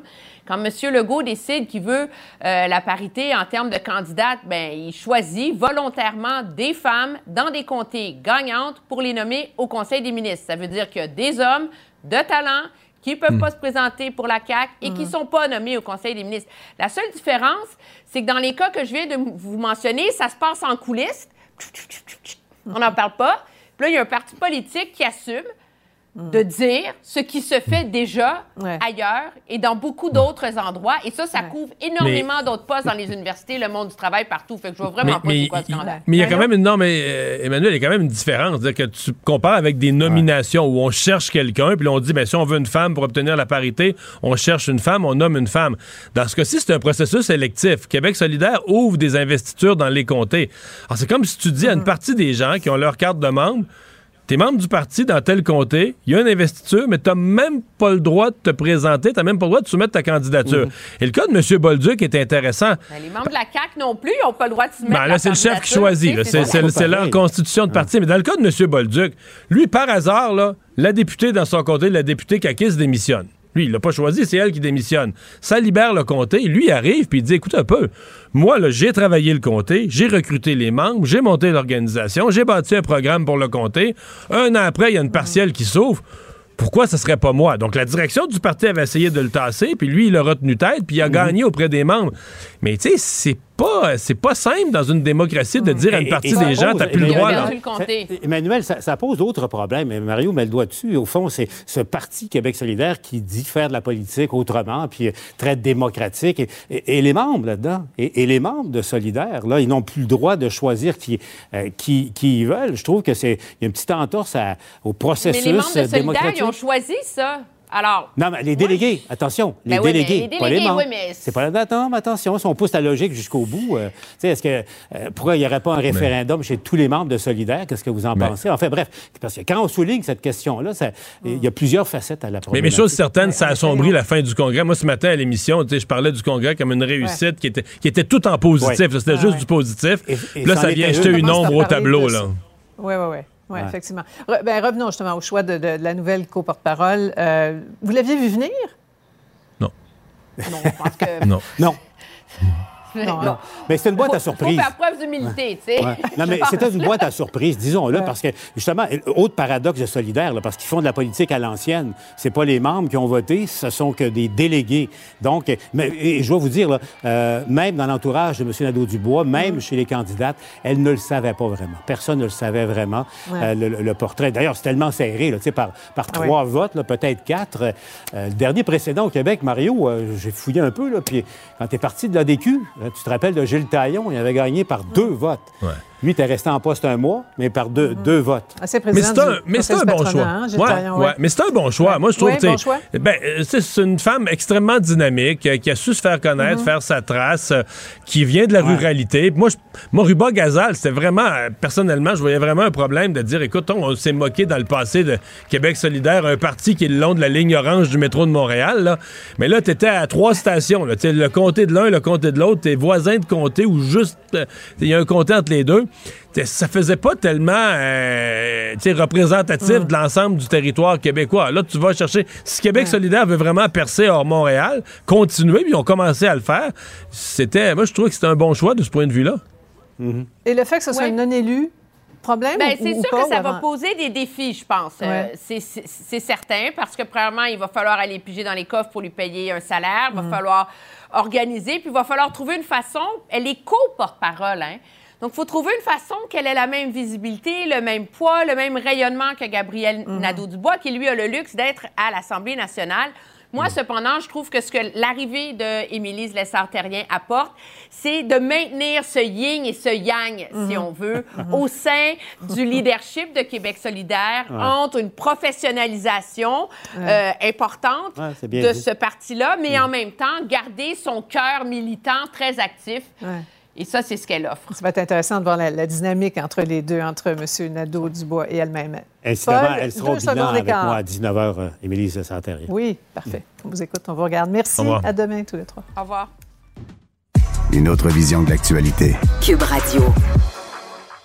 Merci d'avoir été des nôtres. C'est ce qui complète cette émission. Je vous retrouve demain, 15h30. Cube Radio.